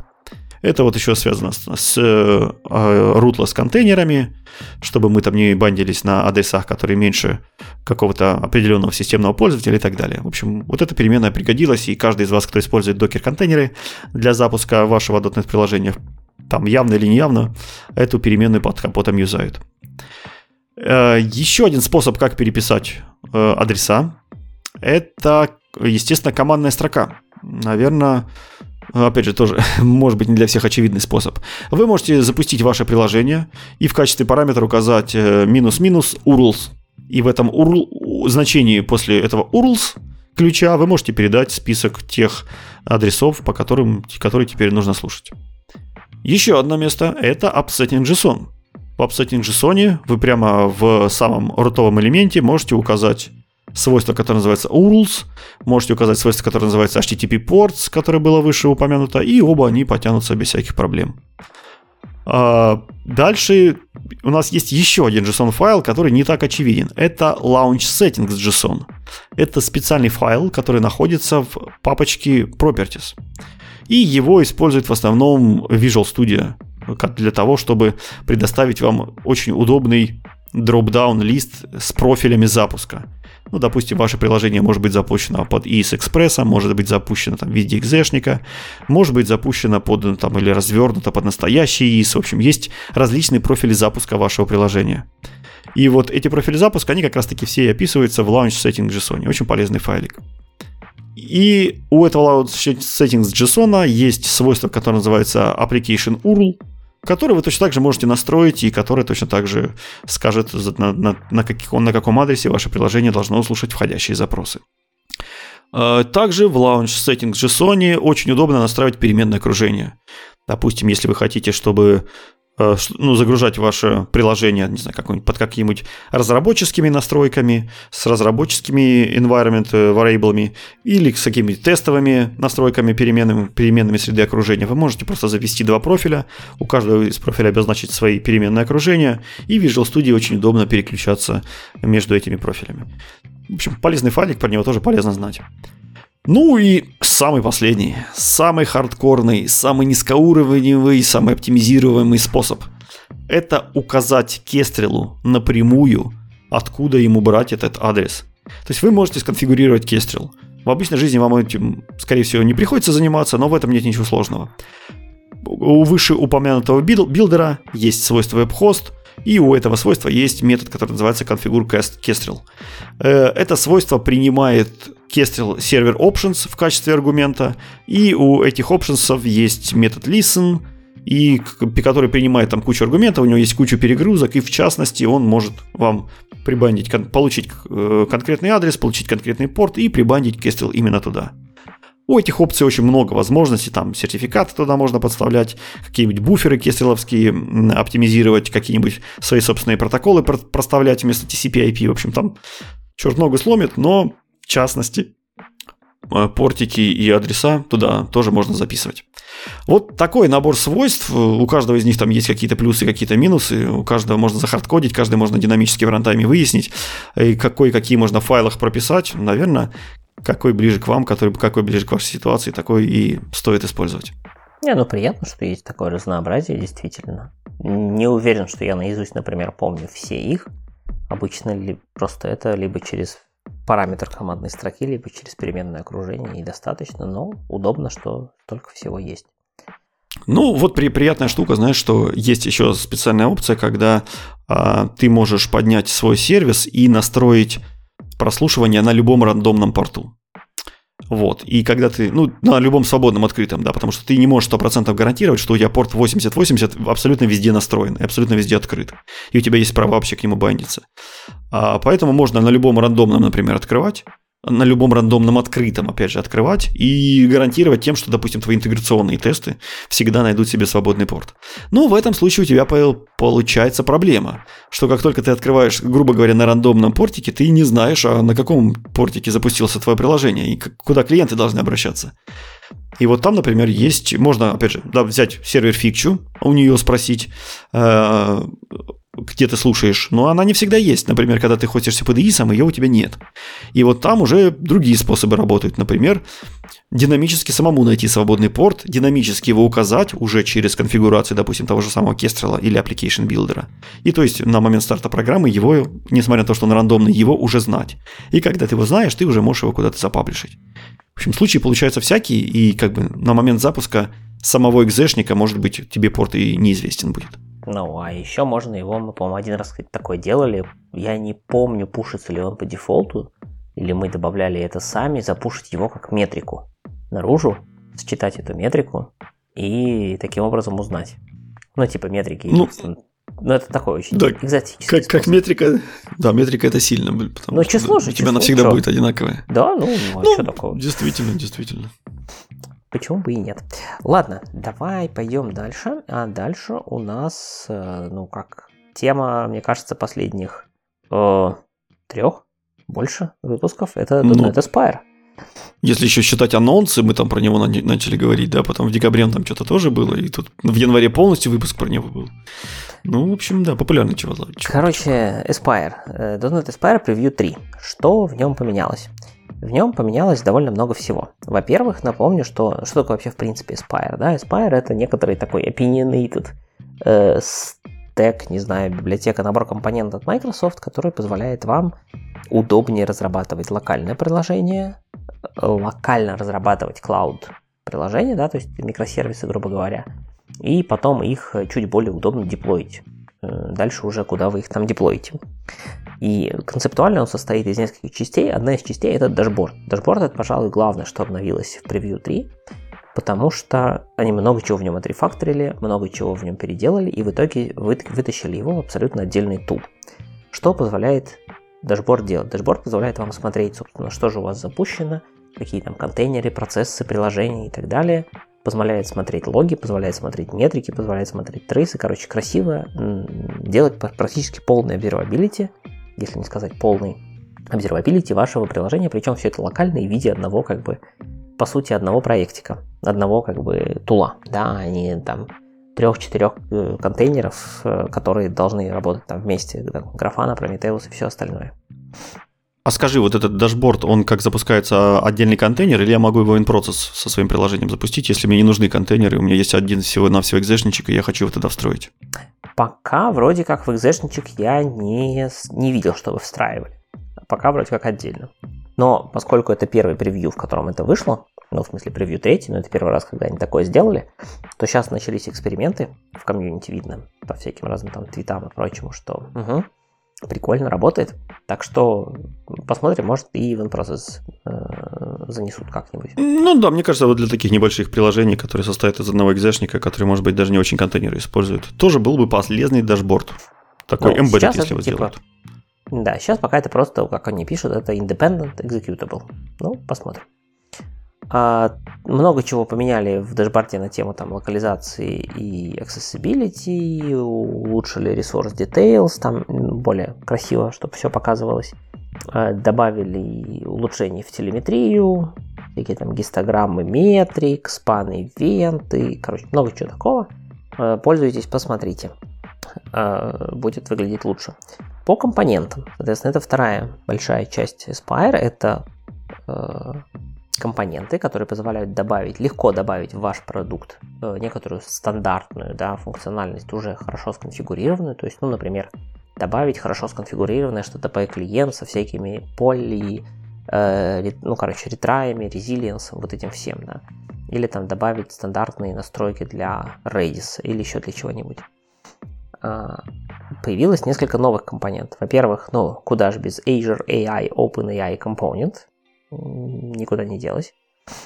Э, второй компонент – это Kafka, причем не только э, библи... ну, как это сказать, э, не только подключает возможность коннекта Kafka в вашем приложении, но если вам нужно для локальной отладки, вы теперь можете в Aspire конфигурации в C-Sharp написать что-нибудь типа with Kafka, я не помню, как там пишется точно, и у вас будет локально подниматься приконфигурированная кавка для вашей локальной разработки. Ну, то есть понятно, что это просто поднимается контейнер с кавкой, но вот э, теперь достаточно просто написать в одном месте C-Sharp кода with кавка, и все, у вас есть готовый сервер кавки, когда у вас понятно, приложение работает. Дальше, соответственно, появились интеграции для работы через Entity Framework с Oracle и с MySQL. А, можно теперь сделать с Cosmos DB то же самое, как я только что говорил, с кавкой. То есть при необходимости... У Cosmos DB есть локальный эмулятор. Вы можете поднять, не обязательно ходить в Azure для этого. Можно поднять локальную копию Cosmos DB, точнее локальную базу данных, которая эмулирует поведение Cosmos DB. Вот теперь есть компонент, который позволяет это легко сделать.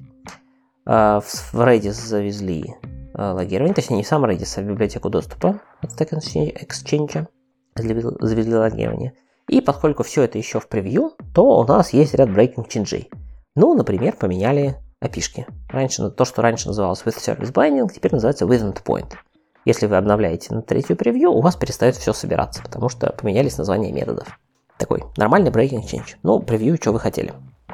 Вот, зато для контейнеров теперь можно указывать специальную функцию with entry point и таким образом просто прямо указывать, что запустить внутри контейнера, когда он поднимется. Дальше из полезняшек таких добавилось. Например, у вас была компонента Postgres. Она позволяла настроить вам коннекты к Postgres, прокидывала там всякие connection стринги к базе, вот это все. Теперь туда можно еще дописать э, метод расширения with pgadmin, после чего у вас поднимется дополнительный контейнер там, с pgadmin рядышком. И такая же штука для Redis Commander. Это э, вебка, веб-менеджмент для Redis. Короче, они делают действительно все максимально удобно, максимально однострочно, так скажем, дефолтные конфигурации для самых популярных тулов. Внезапно в .NET Aspire Preview 3 добавили поддержку орлинцев. Вот уж чего-чего не думал, что так быстро сделают. Но, видимо, кому-то надо было очень надо, поэтому добавили. И добавили три новых проекта, э, примеров проектов. Прямо в репозитории .NET Aspire лежит три новых проекта. Во-первых, э, называется Aspire with JavaScript. Это проект, который показывает, как работать э, с Aspire, если у вас есть .NET Aspire Application, плюс э, дополнительно еще Node.js приложение зачем-то, плюс какой-нибудь SPA фронтенд типа Angular, React или Vue. Как это все вместе сдружить и все это работает в, в Aspire. Дальше есть проект под названием Client Apps Integration, которая показывает, как подружить .NET Aspire с WinForm или WPF и собирать с них, соответственно, логи, трейсы и все такое. Ну и последний проект это Persistent Volume Mount – это э, проблематика следующая. Aspire, вот этот вот дашборд, и сервер, который собирает все метрики, логи и так далее, он все это делает в памяти. То есть, как только вы говорите закончить там отладку или еще что-нибудь, хост э, .NET Aspire, да, дашборда, опускается, и он теряет все, что у него было. То есть, если вам после этого захочется посмотреть логи прошлого запуска, вы уже не сможете. Но есть возможность подключить э, нормальные, там, не знаю, э, базу данных, либо файловую систему для того, чтобы хранить все по-человечески. И вот этот пример показывает, как это сделать. Ну и последнее изменение для Preview 3 – это добавилось, добавили два новых шаблончика. То есть э, на, до Preview 3 э, что вы могли сделать? Вы могли создать новый проект с поддержкой Aspire, а вот если вам нужно было добавить поддержку Aspire к существующему проекту, то вам откуда-то нужно было взять вот эти два шаблонных проекта AppHost и Service Default которых, собственно, и описывается вся инфраструктура и настройки. Вот теперь есть два шаблончика, которые позволяют в уже готовом solution написать .NET New Aspire Host или .NET New Aspire Service Defaults, и вам к существующему solution добавится два вот этих вот новых э, нужных для работы Aspire проекта. Точнее, Service Defaults, он не то чтобы сильно нужен, но, по крайней мере, обычно есть. Вот такие дела. Aspire живет, развивается. Смотрим, что будет дальше с дашбордом, насколько, так сказать, комьюнити его полюбит, примет и будет использовать. Может быть, даже отдельно от .NET. Будем посмотреть. Пока не видел. Слушай, а нету ли примеров с тестами? Потому что интересная тема, у нас же есть отдельно контейнер-тест, грубо говоря, а здесь кажется, что эта штука при, примерно их покрывает, потому что если мы под разработческим э, окружением можем одной кнопкой запустить все наши кавки, как ты сказал, орлианцы, то мы наверняка же захотим это делать и в интеграционных тестах. Вот нет ли каких-то примеров, как оно дружит с интеграционными тестами? Пока я не видел. Пока это чисто девелоперский тулинг. Из того, что я видел. Ну, то есть, понимаешь, у нас теперь будет, как бы, мы эту кавку и Орленсы будем настраивать э, в, в девелоперском тулинге, а потом то же самое будем идти и делать в тест-контейнерсах. Ну, звучит как довольно странно. Я согласен. И, скорее всего, надо внимательно почитать репозитории Aspire. Может быть, там что-то про это есть. Я просто настолько внимательно и не изучал эту часть. Можно угу. посмотреть к следующему разу, если что-то нароется. Я периодически туда заглядываю. Э, ради того, чтобы понять, нет ли чего-то новенького. А может и превью новый какой-нибудь выпустит к следующему выпуску или там. Когда выпустит следующий превью, я постараюсь не забыть посмотреть на эту тему. Давай. Не дадим вам отдохнуть от Aspire ни одного выпуска, да? Ну, я надеюсь, что они не успеют за две недели выпустить следующий превью. А, ладно, погнали. Времени осталось мало, а тут еще пару интересных статейчик, которые хотелось бы вбросить. А, Марк Симон, давно мы не, не обращались к нашему гуру. Хотелось бы повысить градус гиковости. Э, давайте посмотрим. У него есть э, хорошая статья вышла, которая называется э, «Категория ошибок и ошибки категорий». А, казалось бы, да, что сейчас мы снова про категории монады, но нет. Здесь все довольно более приземисто. Здесь автор рассуждает о том, на какие типы и виды он делает ошибки, каким образом он их обрабатывает и как к этому вопросу подходит. А вообще вопрос обработки ошибок, он очень нетривиальный, несмотря на его очевидность, как бы и, казалось бы, продуманность уже не одно десятилетие. Многие языки все еще перезабретают какие-то подходы к, ошибкам, как их обрабатывать, что надо обрабатывать, что не надо обрабатывать и прочие-прочие эти вещи. Поэтому тема глобальная, тема большая, ну, так поверхностно, немножко про ней пошелся Марк. Э, прежде всего, нужно осознать, что в любом программном приложении есть ошибки или будут ошибки. Вы никогда не будете застрахованы ото всем, от всего. Э, начинать можно с обычного юзер-инпута. Если у вас есть юзер-инпут, то пользователь вам может ввести невалидные данные, которые ваше приложение не способно, не хочет и не будет обрабатывать. К вам могут попасть какие-то поврежденные данные, какие-то поврежденные конфиги, которые у вас уже есть. У вас может случиться проблема с сетью. Э, у вас может быть наведенка от рентгеновских лучей. У вас может быть какие-то параллельные э, вычисления, которые там дадут вам race condition или concurrent exception или еще что-то. Ну и в крайнем случае в вашем коде всегда могут быть баги. То есть мы разрабатываем все наши приложения всегда оперируя тем, что вокруг нас есть ошибки того или иного уровня сложности, критичности и так далее. Это уже не суть важно. Важно то, что наше приложение не всегда работает так, как мы это задумывали в идеальном success path. И по версии Марка ошибки можно разделить на начальном этапе на три категории. Во-первых, это предсказуемые ошибки, которые мы можем обработать, предсказуемые ошибки, которые мы не можем обработать, и, соответственно, непредсказуемые ошибки, которые мы не можем никак предсказать. А, давайте рассмотрим их поподробнее. Ну, прежде всего, большинство ошибок, которые есть в наших приложениях, мы вполне способны предсказать. Например, к ним относится уже вышеупомянутый ввод пользователя.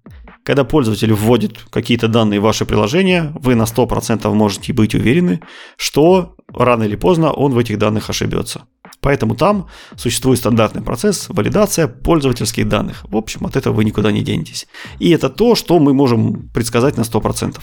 То есть это тот слой, который обязательно должен присутствовать в вашем приложении. А, немножко сложнее обстоит дело с получением данных из другой системы. То есть, когда не пользователь вам вводит эти данные, а другая система вводит данные, здесь есть тонкости, от которых мы немножко позже посмотрим. А, то есть для того, чтобы избежать ошибок пользовательского ввода, вам необходимо настроить слой валидации и каким-то образом проинформировать пользователя о плохих данных, которые он вам ввел. Выдать сообщение об ошибке, написать в лог, написать в консольку или каким-то другим образом. А дальше следующая категория – это тоже предсказуемые ошибки, но немножко более сложные. Например, э, у вас э, ваше приложение скорее всего, может зависеть от базы данных. Да? Эта база данных может быть недоступна. Может покараптиться, может отвалиться винт, может отвалиться сеть. И вообще у вас может отвалиться сеть, например, с другими сервисами, которые необходимы вам для работы. Например, ваше приложение могли плохо сконфигурировать. Например, неправильно, задать неправильный connection string, от чего оно, естественно, работать не сможет, с базой данных приконнектиться не сможет и вообще основные функции выполнять не сможет. У вас может банально кончиться место на диске. А, может быть, не знаю, сервер закрашился из-за какой-то ошибки, может закрашилась какая-то из ваших зависимостей, которая вам нужна. В общем, очень много существует инфраструктурных, технических проблем, от которых вы абсолютно никак не застрахованы. Вы должны понять, что как бы любая, любая сеть падает, любая датабаза сломается, любой диск заполняется. Эти штуки можно решить, можно попытаться решить, давайте так. А, можно сделать ретраи, можно сделать Э, можно сделать какие-нибудь э, дополнительные приседания, там, попробовать через какое-то время, попробовать э, уменьшить количество запросов, там, circle bracket поставить, можно еще что-то сделать. Но в общем случае, единственное, что, скорее всего, что вы сможете сделать, это залогировать проблему. Ну и не факт, что вообще ваш лог сможет куда-то записаться, потому что все зависит от проблем. И надо понимать, что если, допустим, у вас э, ваше приложение зависит от базы данных, и база данных почему-то или повреждена, или не отвечает, или мы не можем получить правильный connection string к ней, то ваше приложение, э, по сути, становится неработоспособным. Это значит, что вы не можете обработать эту ошибку. То есть, э, когда мы раньше в эту категорию спускались, мы ее рассматривали как предсказуемые, предсказуемые ошибки. И вот это те предсказуемые ошибки, которые вы обработать не в состоянии. Да, вы можете пытаться хоть целый день ретраить на базу данных, но вы должны понимать, что рано или поздно как бы лимит ретраива у вас закончится, и все равно ваше приложение не способно будет работать полноценно. Поэтому э, у нас появляется вот такая отдельная категория, что ошибки, которые мы теоретически можем предсказать, да, все рано или поздно ломается, но сделать мы с этим ничего не сможем.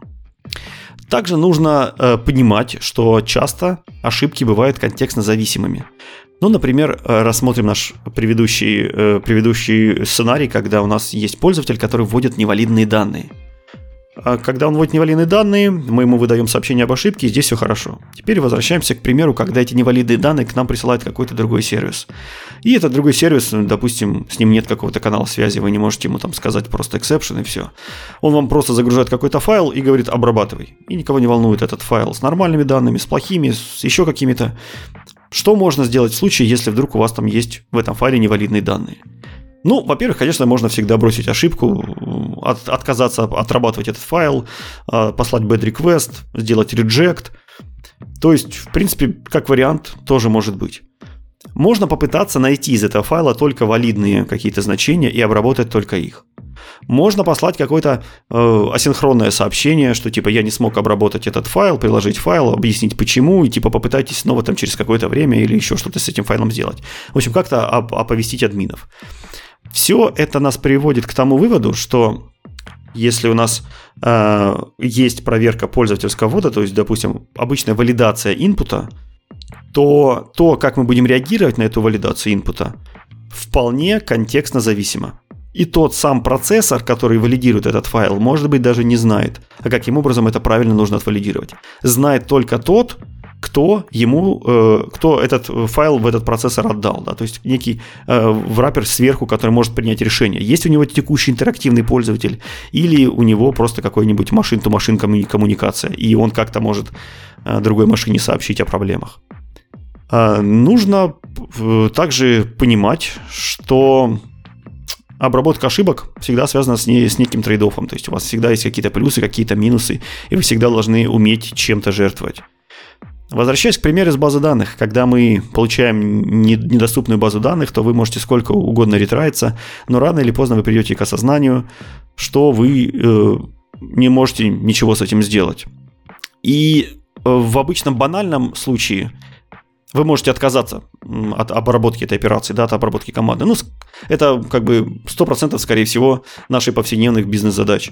Когда к нам приходит какой-то реквест на создание пользователя, мы идем в базу, она недоступна, ну мы просто падаем и все с криками «Ай-яй-яй, не могу создать пользователя, программа наша выполнила недопустимую ошибку и будет открыта, и будет закрыта». Да?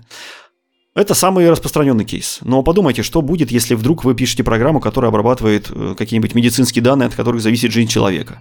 Или если вы запускаете какой-нибудь э, зонд в космос, где у вас нет возможности просто-напросто поднять ручки и сказать «все, не шмогла». Там вам нужно как-то мучиться, что-то делать. И мучиться можно на разных уровнях. Можно, как я уже говорил, напрячь, напрячь сисадминов, которые поставят вам какой-нибудь файл, файловер к базе данных, чтобы она была не одна, чтобы она была более отказоустойчивая. Можно запаять к вам в ящик несколько сетевых карт, чтобы если одна отвалилась, у нас всегда был резервный канал связи, мы могли пойти на, на, на, э, на другую карту. Да? Но все это более-менее от нас не зависит. Да? То есть мы можем это бросить как-то на админов, но как разработчики, грубо говоря, этот путь нам не интересен. Нам интересен другой путь. Мы на это можем повлиять с точки зрения Э, архитектуры программного, программного приложения. Каким образом? Ну, например, если у нас недоступна база данных, но при этом доступен, допустим, какой-нибудь асинхронный обмен событиями, там Kafka или Rabbit, мы вполне можем послать себе какое-нибудь асинхронное сообщение. Допустим, попытайся сделать ту же операцию через какой-то промежуток времени. Э, если э, эти сообщения еще отправляются через какую-нибудь durable очередь, да, то есть очередь, которая может сохраниться себе на диск и гарантировать, гарантировать нам какую-то доставку, то вообще прекрасно. А, могут быть какие-то другие ситуации, которые мы можем каким-то образом по-другому обрабатывать. Но например, если у вас нет, э, если недоступна сеть, да, вам нужно срочно отправить логи, а недоступна сеть, вы можете вполне сделать у себя локально на диске какой-то буфер с этими логами, и как только сеть поднимется, вы этот буфер можете, например, запаблишить э, куда-нибудь в ваше официальное хранилище. То есть можно предусматривать на уровне кода, на уровне программистов вот обход вот таких вот ситуаций. А, но Опять же, нужно понимать, что всем, всему есть предел. Вы не можете бесконечно буферировать в диск, потому что диск сломается. Если у вас отказала база данных, то, скорее всего, может отказать и шинка, э, в которую вы можете забрасывать сообщения. В общем, и э, таким образом у нас все-таки ситуация, когда у нас есть предсказуемые ошибки, которые вы якобы могли бы обработать, мы можем уменьшить вот этот эффект, который мы могли бы обработать. Да, мы можем и на локальный диск писать, и в другие источники записывать, и как-то это все кэшировать, и как-то повторять. Но рано или поздно мы понимаем, что все возможные ситуации предусмотреть невозможно, и постепенно эта категория все равно сваливается в категорию ошибок, которая называется предсказуемые ошибки, которые мы не можем отработать. Э, поэтому нужно ли загоняться вот этими всеми оптимизациями, когда, которые мы пытаемся сделать с ошибками, которые мы якобы пред, можем предсказать, но не можем обработать? Нужно ли все эти ресайленты делать, буферы делать, ретраи делать каждый раз на любом вашем приложении? Ну, ответ по дефолту нет. Это все очень большое усложнение, которое дается э, очень большими силами разработчиков, а самое главное, оно вводит в ваше приложение дополнительную сложность. Вся эта сложность – это прямое следствие этой сложности будут дополнительные баги, какие-то проблемы по эксплуатации, какие-то проблемы с метриками, еще чего-то. В общем, все это очень-очень сложно. Поэтому зря просто так, ради интереса, по дефолту в эту сложность вписываться не надо. И, и опять же, вся эта сложность, она не дает вам никаких гарантий у вас все равно диск закончится, ретрай кончится, э, все базы данных и очереди отвалятся. То есть у вас все равно гарантий никаких нет. Поэтому здесь вам нужно взвешивать. Опять же, если у вас critical система, то да, стараемся изо всех сил. Если что-то средненькое, ну, пробуем какие-то базовые ретраи того же самого поля запустить. Если пользователь прекрасно переживет bad request, то просто бросаем ему ошибку и не загоняемся ни о чем. Это будет просто, красиво, понятно, а самое главное, главное поддерживаемо. Есть еще одна интересная категория ошибок, которая называется баги. Они же инциденты. Третья категория, э, которую относится к категории невозможно предсказать. Ну, то есть мы все можем предсказать, что баги у нас, конечно, есть, но мы абсолютно не понимаем ни в каком месте они выстрелят, ни как программа будет после этого себя вести. Поэтому эта категория относится э, невозможно предсказать. Но мы точно знаем, что они будут. И если у вас был э, баг один раз, допустим, он стрельнул и исчез, то это прямое следствие того, что он может стрельнуть и второй раз. Поэтому это очень опасная штука. И в этот момент э, мы можем для себя решить. Мы будем этот баг искать и фиксить, или есть еще другой вариант. Можно не искать и не фиксить. Если мы не можем это сделать, мы можем вполне себе сами честно ответить, что этот баг, который мы фиксить не будем, он не так уж сильно влияет э, на наше приложение. Мы его можем вполне описать, сказать, что это происходит раз в год и, в принципе, забить. А, когда мы говорим про моделирование ошибок, у нас есть очень много подходов. К сожалению, человечество до сих пор не придумало идеальные подходы, которые бы нам позволяли хорошо работать со всеми вот этими ошибками, которые здесь были описаны.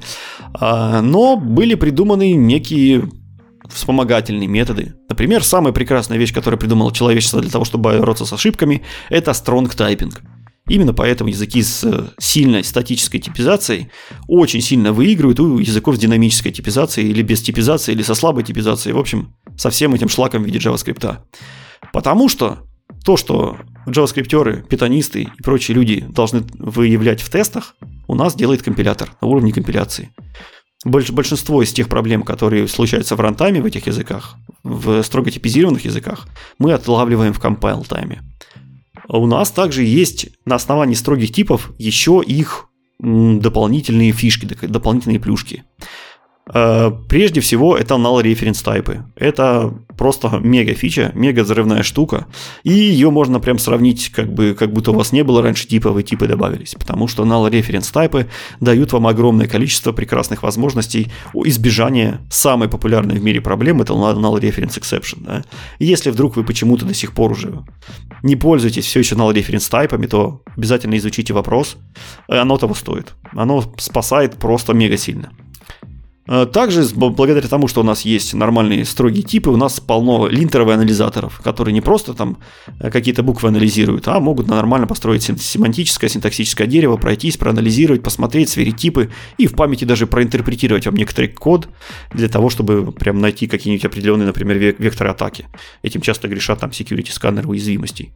В общем, линтеры, анализаторы, NRT, strong type, эти все инструменты как раз были призваны нам для того, чтобы уменьшить то количество ошибок, которые которые у нас, возможно, возможно будут порождаться в рантайме. И свести это на самый эффективный уровень, на build-time. А, другие способы, как работать с ошибками, это введение специальных явных результатов, которые нам говорят о том, что данный метод может вернуть ошибку. Это наверняка всем известный вам result type, он же either в других метод, в других языках или maybe. Да, то есть это обычно тип, который может принимать два значения. Или он успешно выполнился, и вам успешный результат, или неуспешно выполнился, и какое-то, какое описание ошибки возвращает. В общем, этот подход тоже очень популярен в различных языках. Ну и у нас еще есть методология. Да, то есть у нас есть TED, который позволяет нам покрывать тестами максимальное количество э, задач. Да, то есть это уже ловля на уровне рантайма. У нас есть код-ревью, которая тоже помогает уменьшить количество проблем на каких-то ранних этапах. В общем, человечество придумало очень много всего, и включая инструментарии, включая методологии, включая подходы, и чуть ли не целые концепции в языках программирования, которые отталкивались от ошибок, и как вести себя с ошибками, и как, например, перезапускать проблемы с ошибками, как, как это сделано, допустим, в Аке, когда на ошибка, если э, у нее есть целая стратегия, когда мы из ошибок там перезапускаем целый, целый кластера акторов.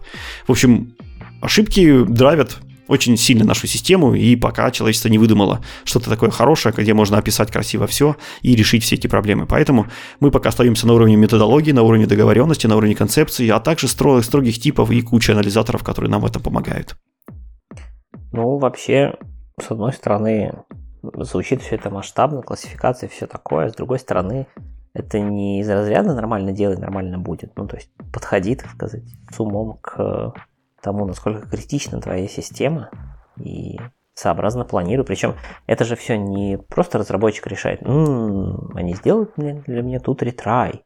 Это же как-то все, не знаю, должно проговариваться на каком-то плюс-минус архитектурном уровне. Пусть даже с самим Видишь, разработчиком, но с каким-то более опытным разработчиком, не знаю. Проговариваться это одно, но так как мы в нашем э, повседневном коде сталкиваемся с миллионом мест, где может случиться ошибка, все это проговорить невозможно. Поэтому у тебя должен быть очень высокий уровень сознательности.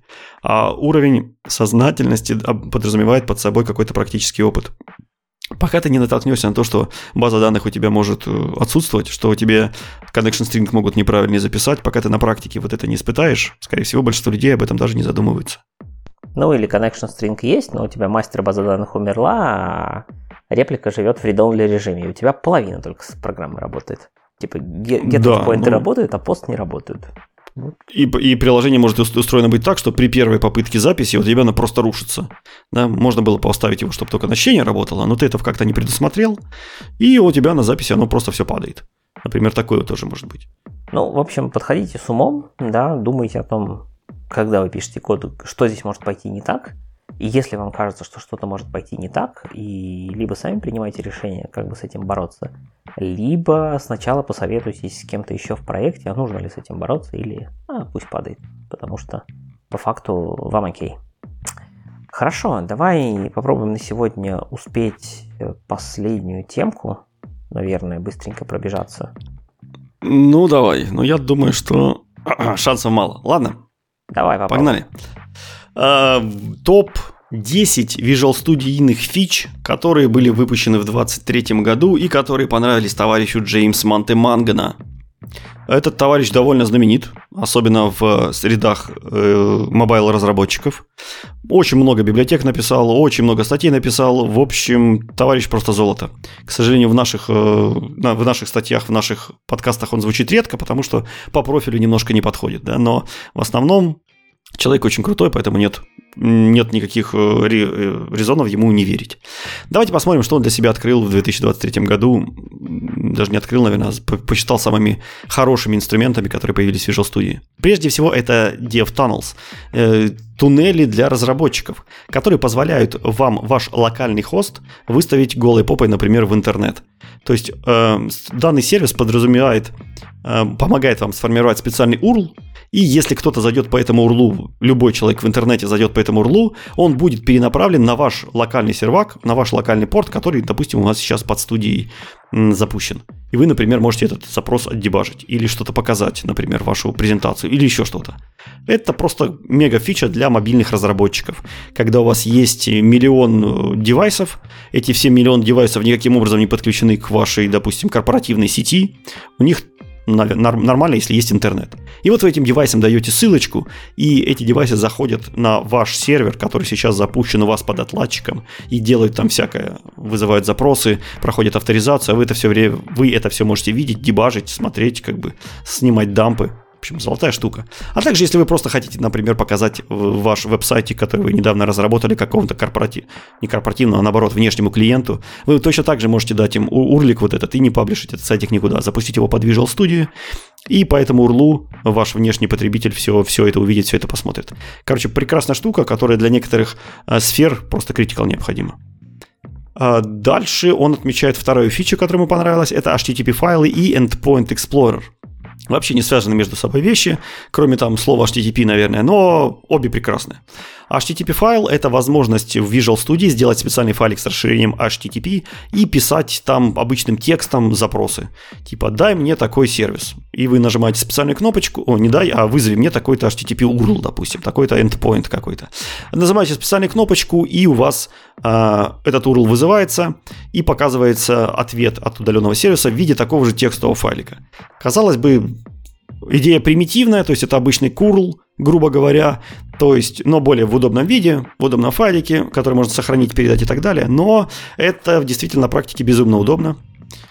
Ну и, это, и эта штука поддержана не только Visual Studio, она поддержана многими IDE, там, и IDE, и Rider такой умеет. Это, в общем, такой плюс-минус стандарт, что ли. VS Code. Все это пошло, на самом деле, из VS Code, где кто-то написал э, отличный экстенжен, который, собственно, эту идею предложил, насколько я понимаю. Ну и дальше это раз, потихонечку растянулось во все места. Я даже уже не боюсь предположить, где, откуда это первый раз пошло. Ну, я, например, да, пользуюсь Visual Studio Code, мне там удобнее такую штуку делать. Но надо понимать, что Visual Studio тоже это умеет. Да. И второй, второй подпункт – это Endpoint Explorer. Тоже прекрасная тулза, которая позволяет вам просканировать весь ваш проект. Э, притом не надо его запускать, сканируется исходный код. А, и посмотреть все эндпоинты, которые у вас есть, э, которые у вас есть, и посмотреть, где они в одном единственном окошечке, что они вызывают, а самое приятное это сгенерировать для них реквест. И этот реквест как раз генерируется в подобном HTTP файле. То есть вы можете открыть, э, нажать кнопочку Generate и позапускать запросы прямо к вашему endpoint. И увидеть сразу в этом же файле ответы к этому endpoint. Вообще прекрасно. Третий пункт – это GitHub Copilot, GitHub Copilot Chat, в общем, все, что связано с искусственными интеллектами, которые помогают нам давать э, подсказки в реальном времени, а также помогают кодить, помогают генерить э, файлы, тесты, рефакторинг, объяснять код и прочее, прочее. Четвертый пункт – это гид и м, улучшения в pull-реквестах. Э, то есть вы в Visual Studio можете создать и управлять э, гид-репозиториями с помощью интегрированного Visual Studio UI. Э, вы можете прилинковать комиты из GitHub, из GitHub issues для более тщательного общения там, и по, по отслеживанию истории того, что вы делаете. А, и также в Visual Studio есть встроенный pull request креатор, да, который, который умеет создавать pull requests прямо, прямо из Visual Studio. Игорь, ты пользуешься Visual Studio вообще вот этой интеграцией с Git? Нет, Просто сложно у меня оценить. Git либо command line, либо веб, так сказать, вариант либо сторонний клиент. Из Visual Studio я гитом практически не пользуюсь. Да, да, у меня, у меня похожая ситуация. Но судя по картинкам, это выглядит все прекрасно. В общем, там гораздо лучше, чем там, например, pull реквесты смотреть в вебке. Но я надо, надо пересилить себя попробовать, наверное. Нет, я, я таким пользуюсь в райдере, когда я смотрю гитлабовские э, merge реквесты, там это называется, да? Там есть специальное расширение, которое позволяет прям нативно. Она подтягивает сразу чекаутит нужную веточку тебе. Все дифы, сразу вся навигация тут же работает. Вообще прекрасно работает. Шикарно. Если в студии сделали так же, это прекрасно. Ну вот, судя по скриншотам, да, там тоже пытались что-то подобное сделать. Ну, слушай, мы весь прошлый год э, в превьюхах, каждая превьюха было что-то улучшение в гите. Так что я не удивил, ну, не удивлен. Да, да. А, пятый пункт, вообще не поверите, вот рядом с АИ дев-туннелями, там, гитхабами, копайлотами стоит такая прекрасная штука, как разноцветные скобочки фигурные. Э, заключается смысл в том, что Visual Studio, кстати, с подачи Мэтта Торгиса, не, не Мэтта Торгисона, а как главный наш писатель? Мэтт Плагина называется. Мэтс Кристенсен, да, позаводили Мэтсов. Э, с подачи Мэтса Кристенсена эта штука появилась в Visual Studio, естественно, сначала плагин под нее написал. Э, штука, которая позволяет вам раскрашивать фигурные скобочки, ну, открыть-закрыть блок, в разные цвета. И дает это два преимущества. Во-первых, вы видите фигурные скобочки, они у вас выделяются, и, во-вторых, вы вложенность видите уже, вложенные фигурные скобочки, вы же видите совершенно другим цветом. Да, и это визуально помогает вам улучшить читабельность и улучшить идентификацию, эм, идентификацию скобочек друг, друг от друга, да, то есть пару ей найти очень быстро визуально. И это по Эм, по мнению Джеймса, в общем, достойная мега-фича, которую срочно надо упомянуть, и он не понимает, как он без этого раньше жил. Ну, может, код у него такой с кучей скобочек он пишет. Ну, код с кучей скобочек у нас у всех, да. Слушай, ну следующее вот тоже, спелчек. Ну, блин, спелчек. Как бы, что такое? Ну, да, он есть у многих, просто Visual Studio недавно появился. Я, например, тоже живу а, дол- долго с полчеком. Сколько, сколько у меня ошибок, оказывается, да, сказал он. Ну, какая полезная штука. Ну, да. А вот ну, следующее чё... мне, кстати, даже непонятно. На самом деле, давай вот я так быстро перепрыгну. Это давай, давай. Accessibility Checker, если ты говоришь, что он в основном про мобильную разработку, а тут в основном про VPF, насколько я вижу. Ну, как... он про мобильную разработку в э, терминах Xamarin. Xamarin это VPF, а, поэтому окей, что ты удивляешься? Ладно, хорошо, да. Ну, то есть Но... Accessibility Checker довольно полезная вещь, которая умеет сканировать ваши десктопы визуальные там, или мобильное, или, короче, любое приложение, у которого есть разметка визуальная, UI, которого есть, правильно сказать, да, и подсвечивает вам какие-то ошибки, которые можно устранить и которые можно прооптимизировать для лучшей доступности. Угу. Прикольно. Восьмой пункт, это его вдохновляет .NET Aspire и все, что с ним происходит. В общем, без Aspire ни одной темы, ни одного дня у нас. Ну, надо а, профушить. Ну, это, наверное, да. Все дела, да. Несмотря на то, что у них там есть Aspire template, который позволяет вам создавать новые проекты, вы также можете добавить Aspire в существующие проекты благодаря Visual Studio. И также ему нравится, что там прекрасные дефолты есть, которые подключают сразу и трейсинг, и метрики, и дают красивые дашборды, и все это красиво, без единой там нажат, нажатия кнопочки и клавишей. Звучит как типичный рекламный текст. Давай дальше. Это точно. Uh, Visual Studio UI Refresh. Я долго, долго думал, кто, кто там refresh это Visual Studio что-то. Оказывается, Visual Studio в прошлом году сильно улучшила свой свой дизайн. Он теперь стал более современным. Например, появились э, скругленные уголочки, табики начали вести себя немножко по-другому, и подтянулись новые темы, и также эти темы прооптимизировались. Прекрасно. Да. А, и последний, десятый пункт – это C-Sharp WebKit for Visual Studio Code. Давай, Тут, наверное, DevKit. Не... Все-таки не WebKit, а, а DevKit. Это, DevKit. да, набор плагинов для VS Code. Для для Visual Studio, который над Language сервисом настраивает вам нормальный Solution Explorer, дает хорошие темплейты, э, тест Discovery тест э, Solution, э, дебагинг хороший, IntelliSense тот же самый подключает. В общем, делает практически вот из Visual Studio код полноценный Visual Studio. Ну, по крайней мере, пытается на том Language сервисе, который у нее есть. Не, ну там как раз Language сервис это неплохой, потому что я так понимаю, что они туда тянут свой, который э, закрытый и хороший. А я так понимаю, что эта цель как раз э, какая-никакая замена в Visual Studio Format, потому что таким образом на VS Code вы можете нормально писать. Ну, кроссплатформенной версии, да, да, да что-то такое. Да, да, да, да. Давай, у тебя три минуты. У меня три минуты, но у меня же тема называется «Кратко о разном». Никаких проблем. Кратко так кратко. А, во-первых, напоминаю, вышла статья от э, как ну, Джеймс Ньютон Кинга про то, что напоминаем, что у нас у Microsoft есть очень классные а, дэшбордики для графаны. То есть Aspire это, конечно, хорошо, но графану мы не забываем. Короче, есть репозитории, где лежат полезные дэшборды, которые э, очень круто показывают состояние вашего ASP.NET приложения.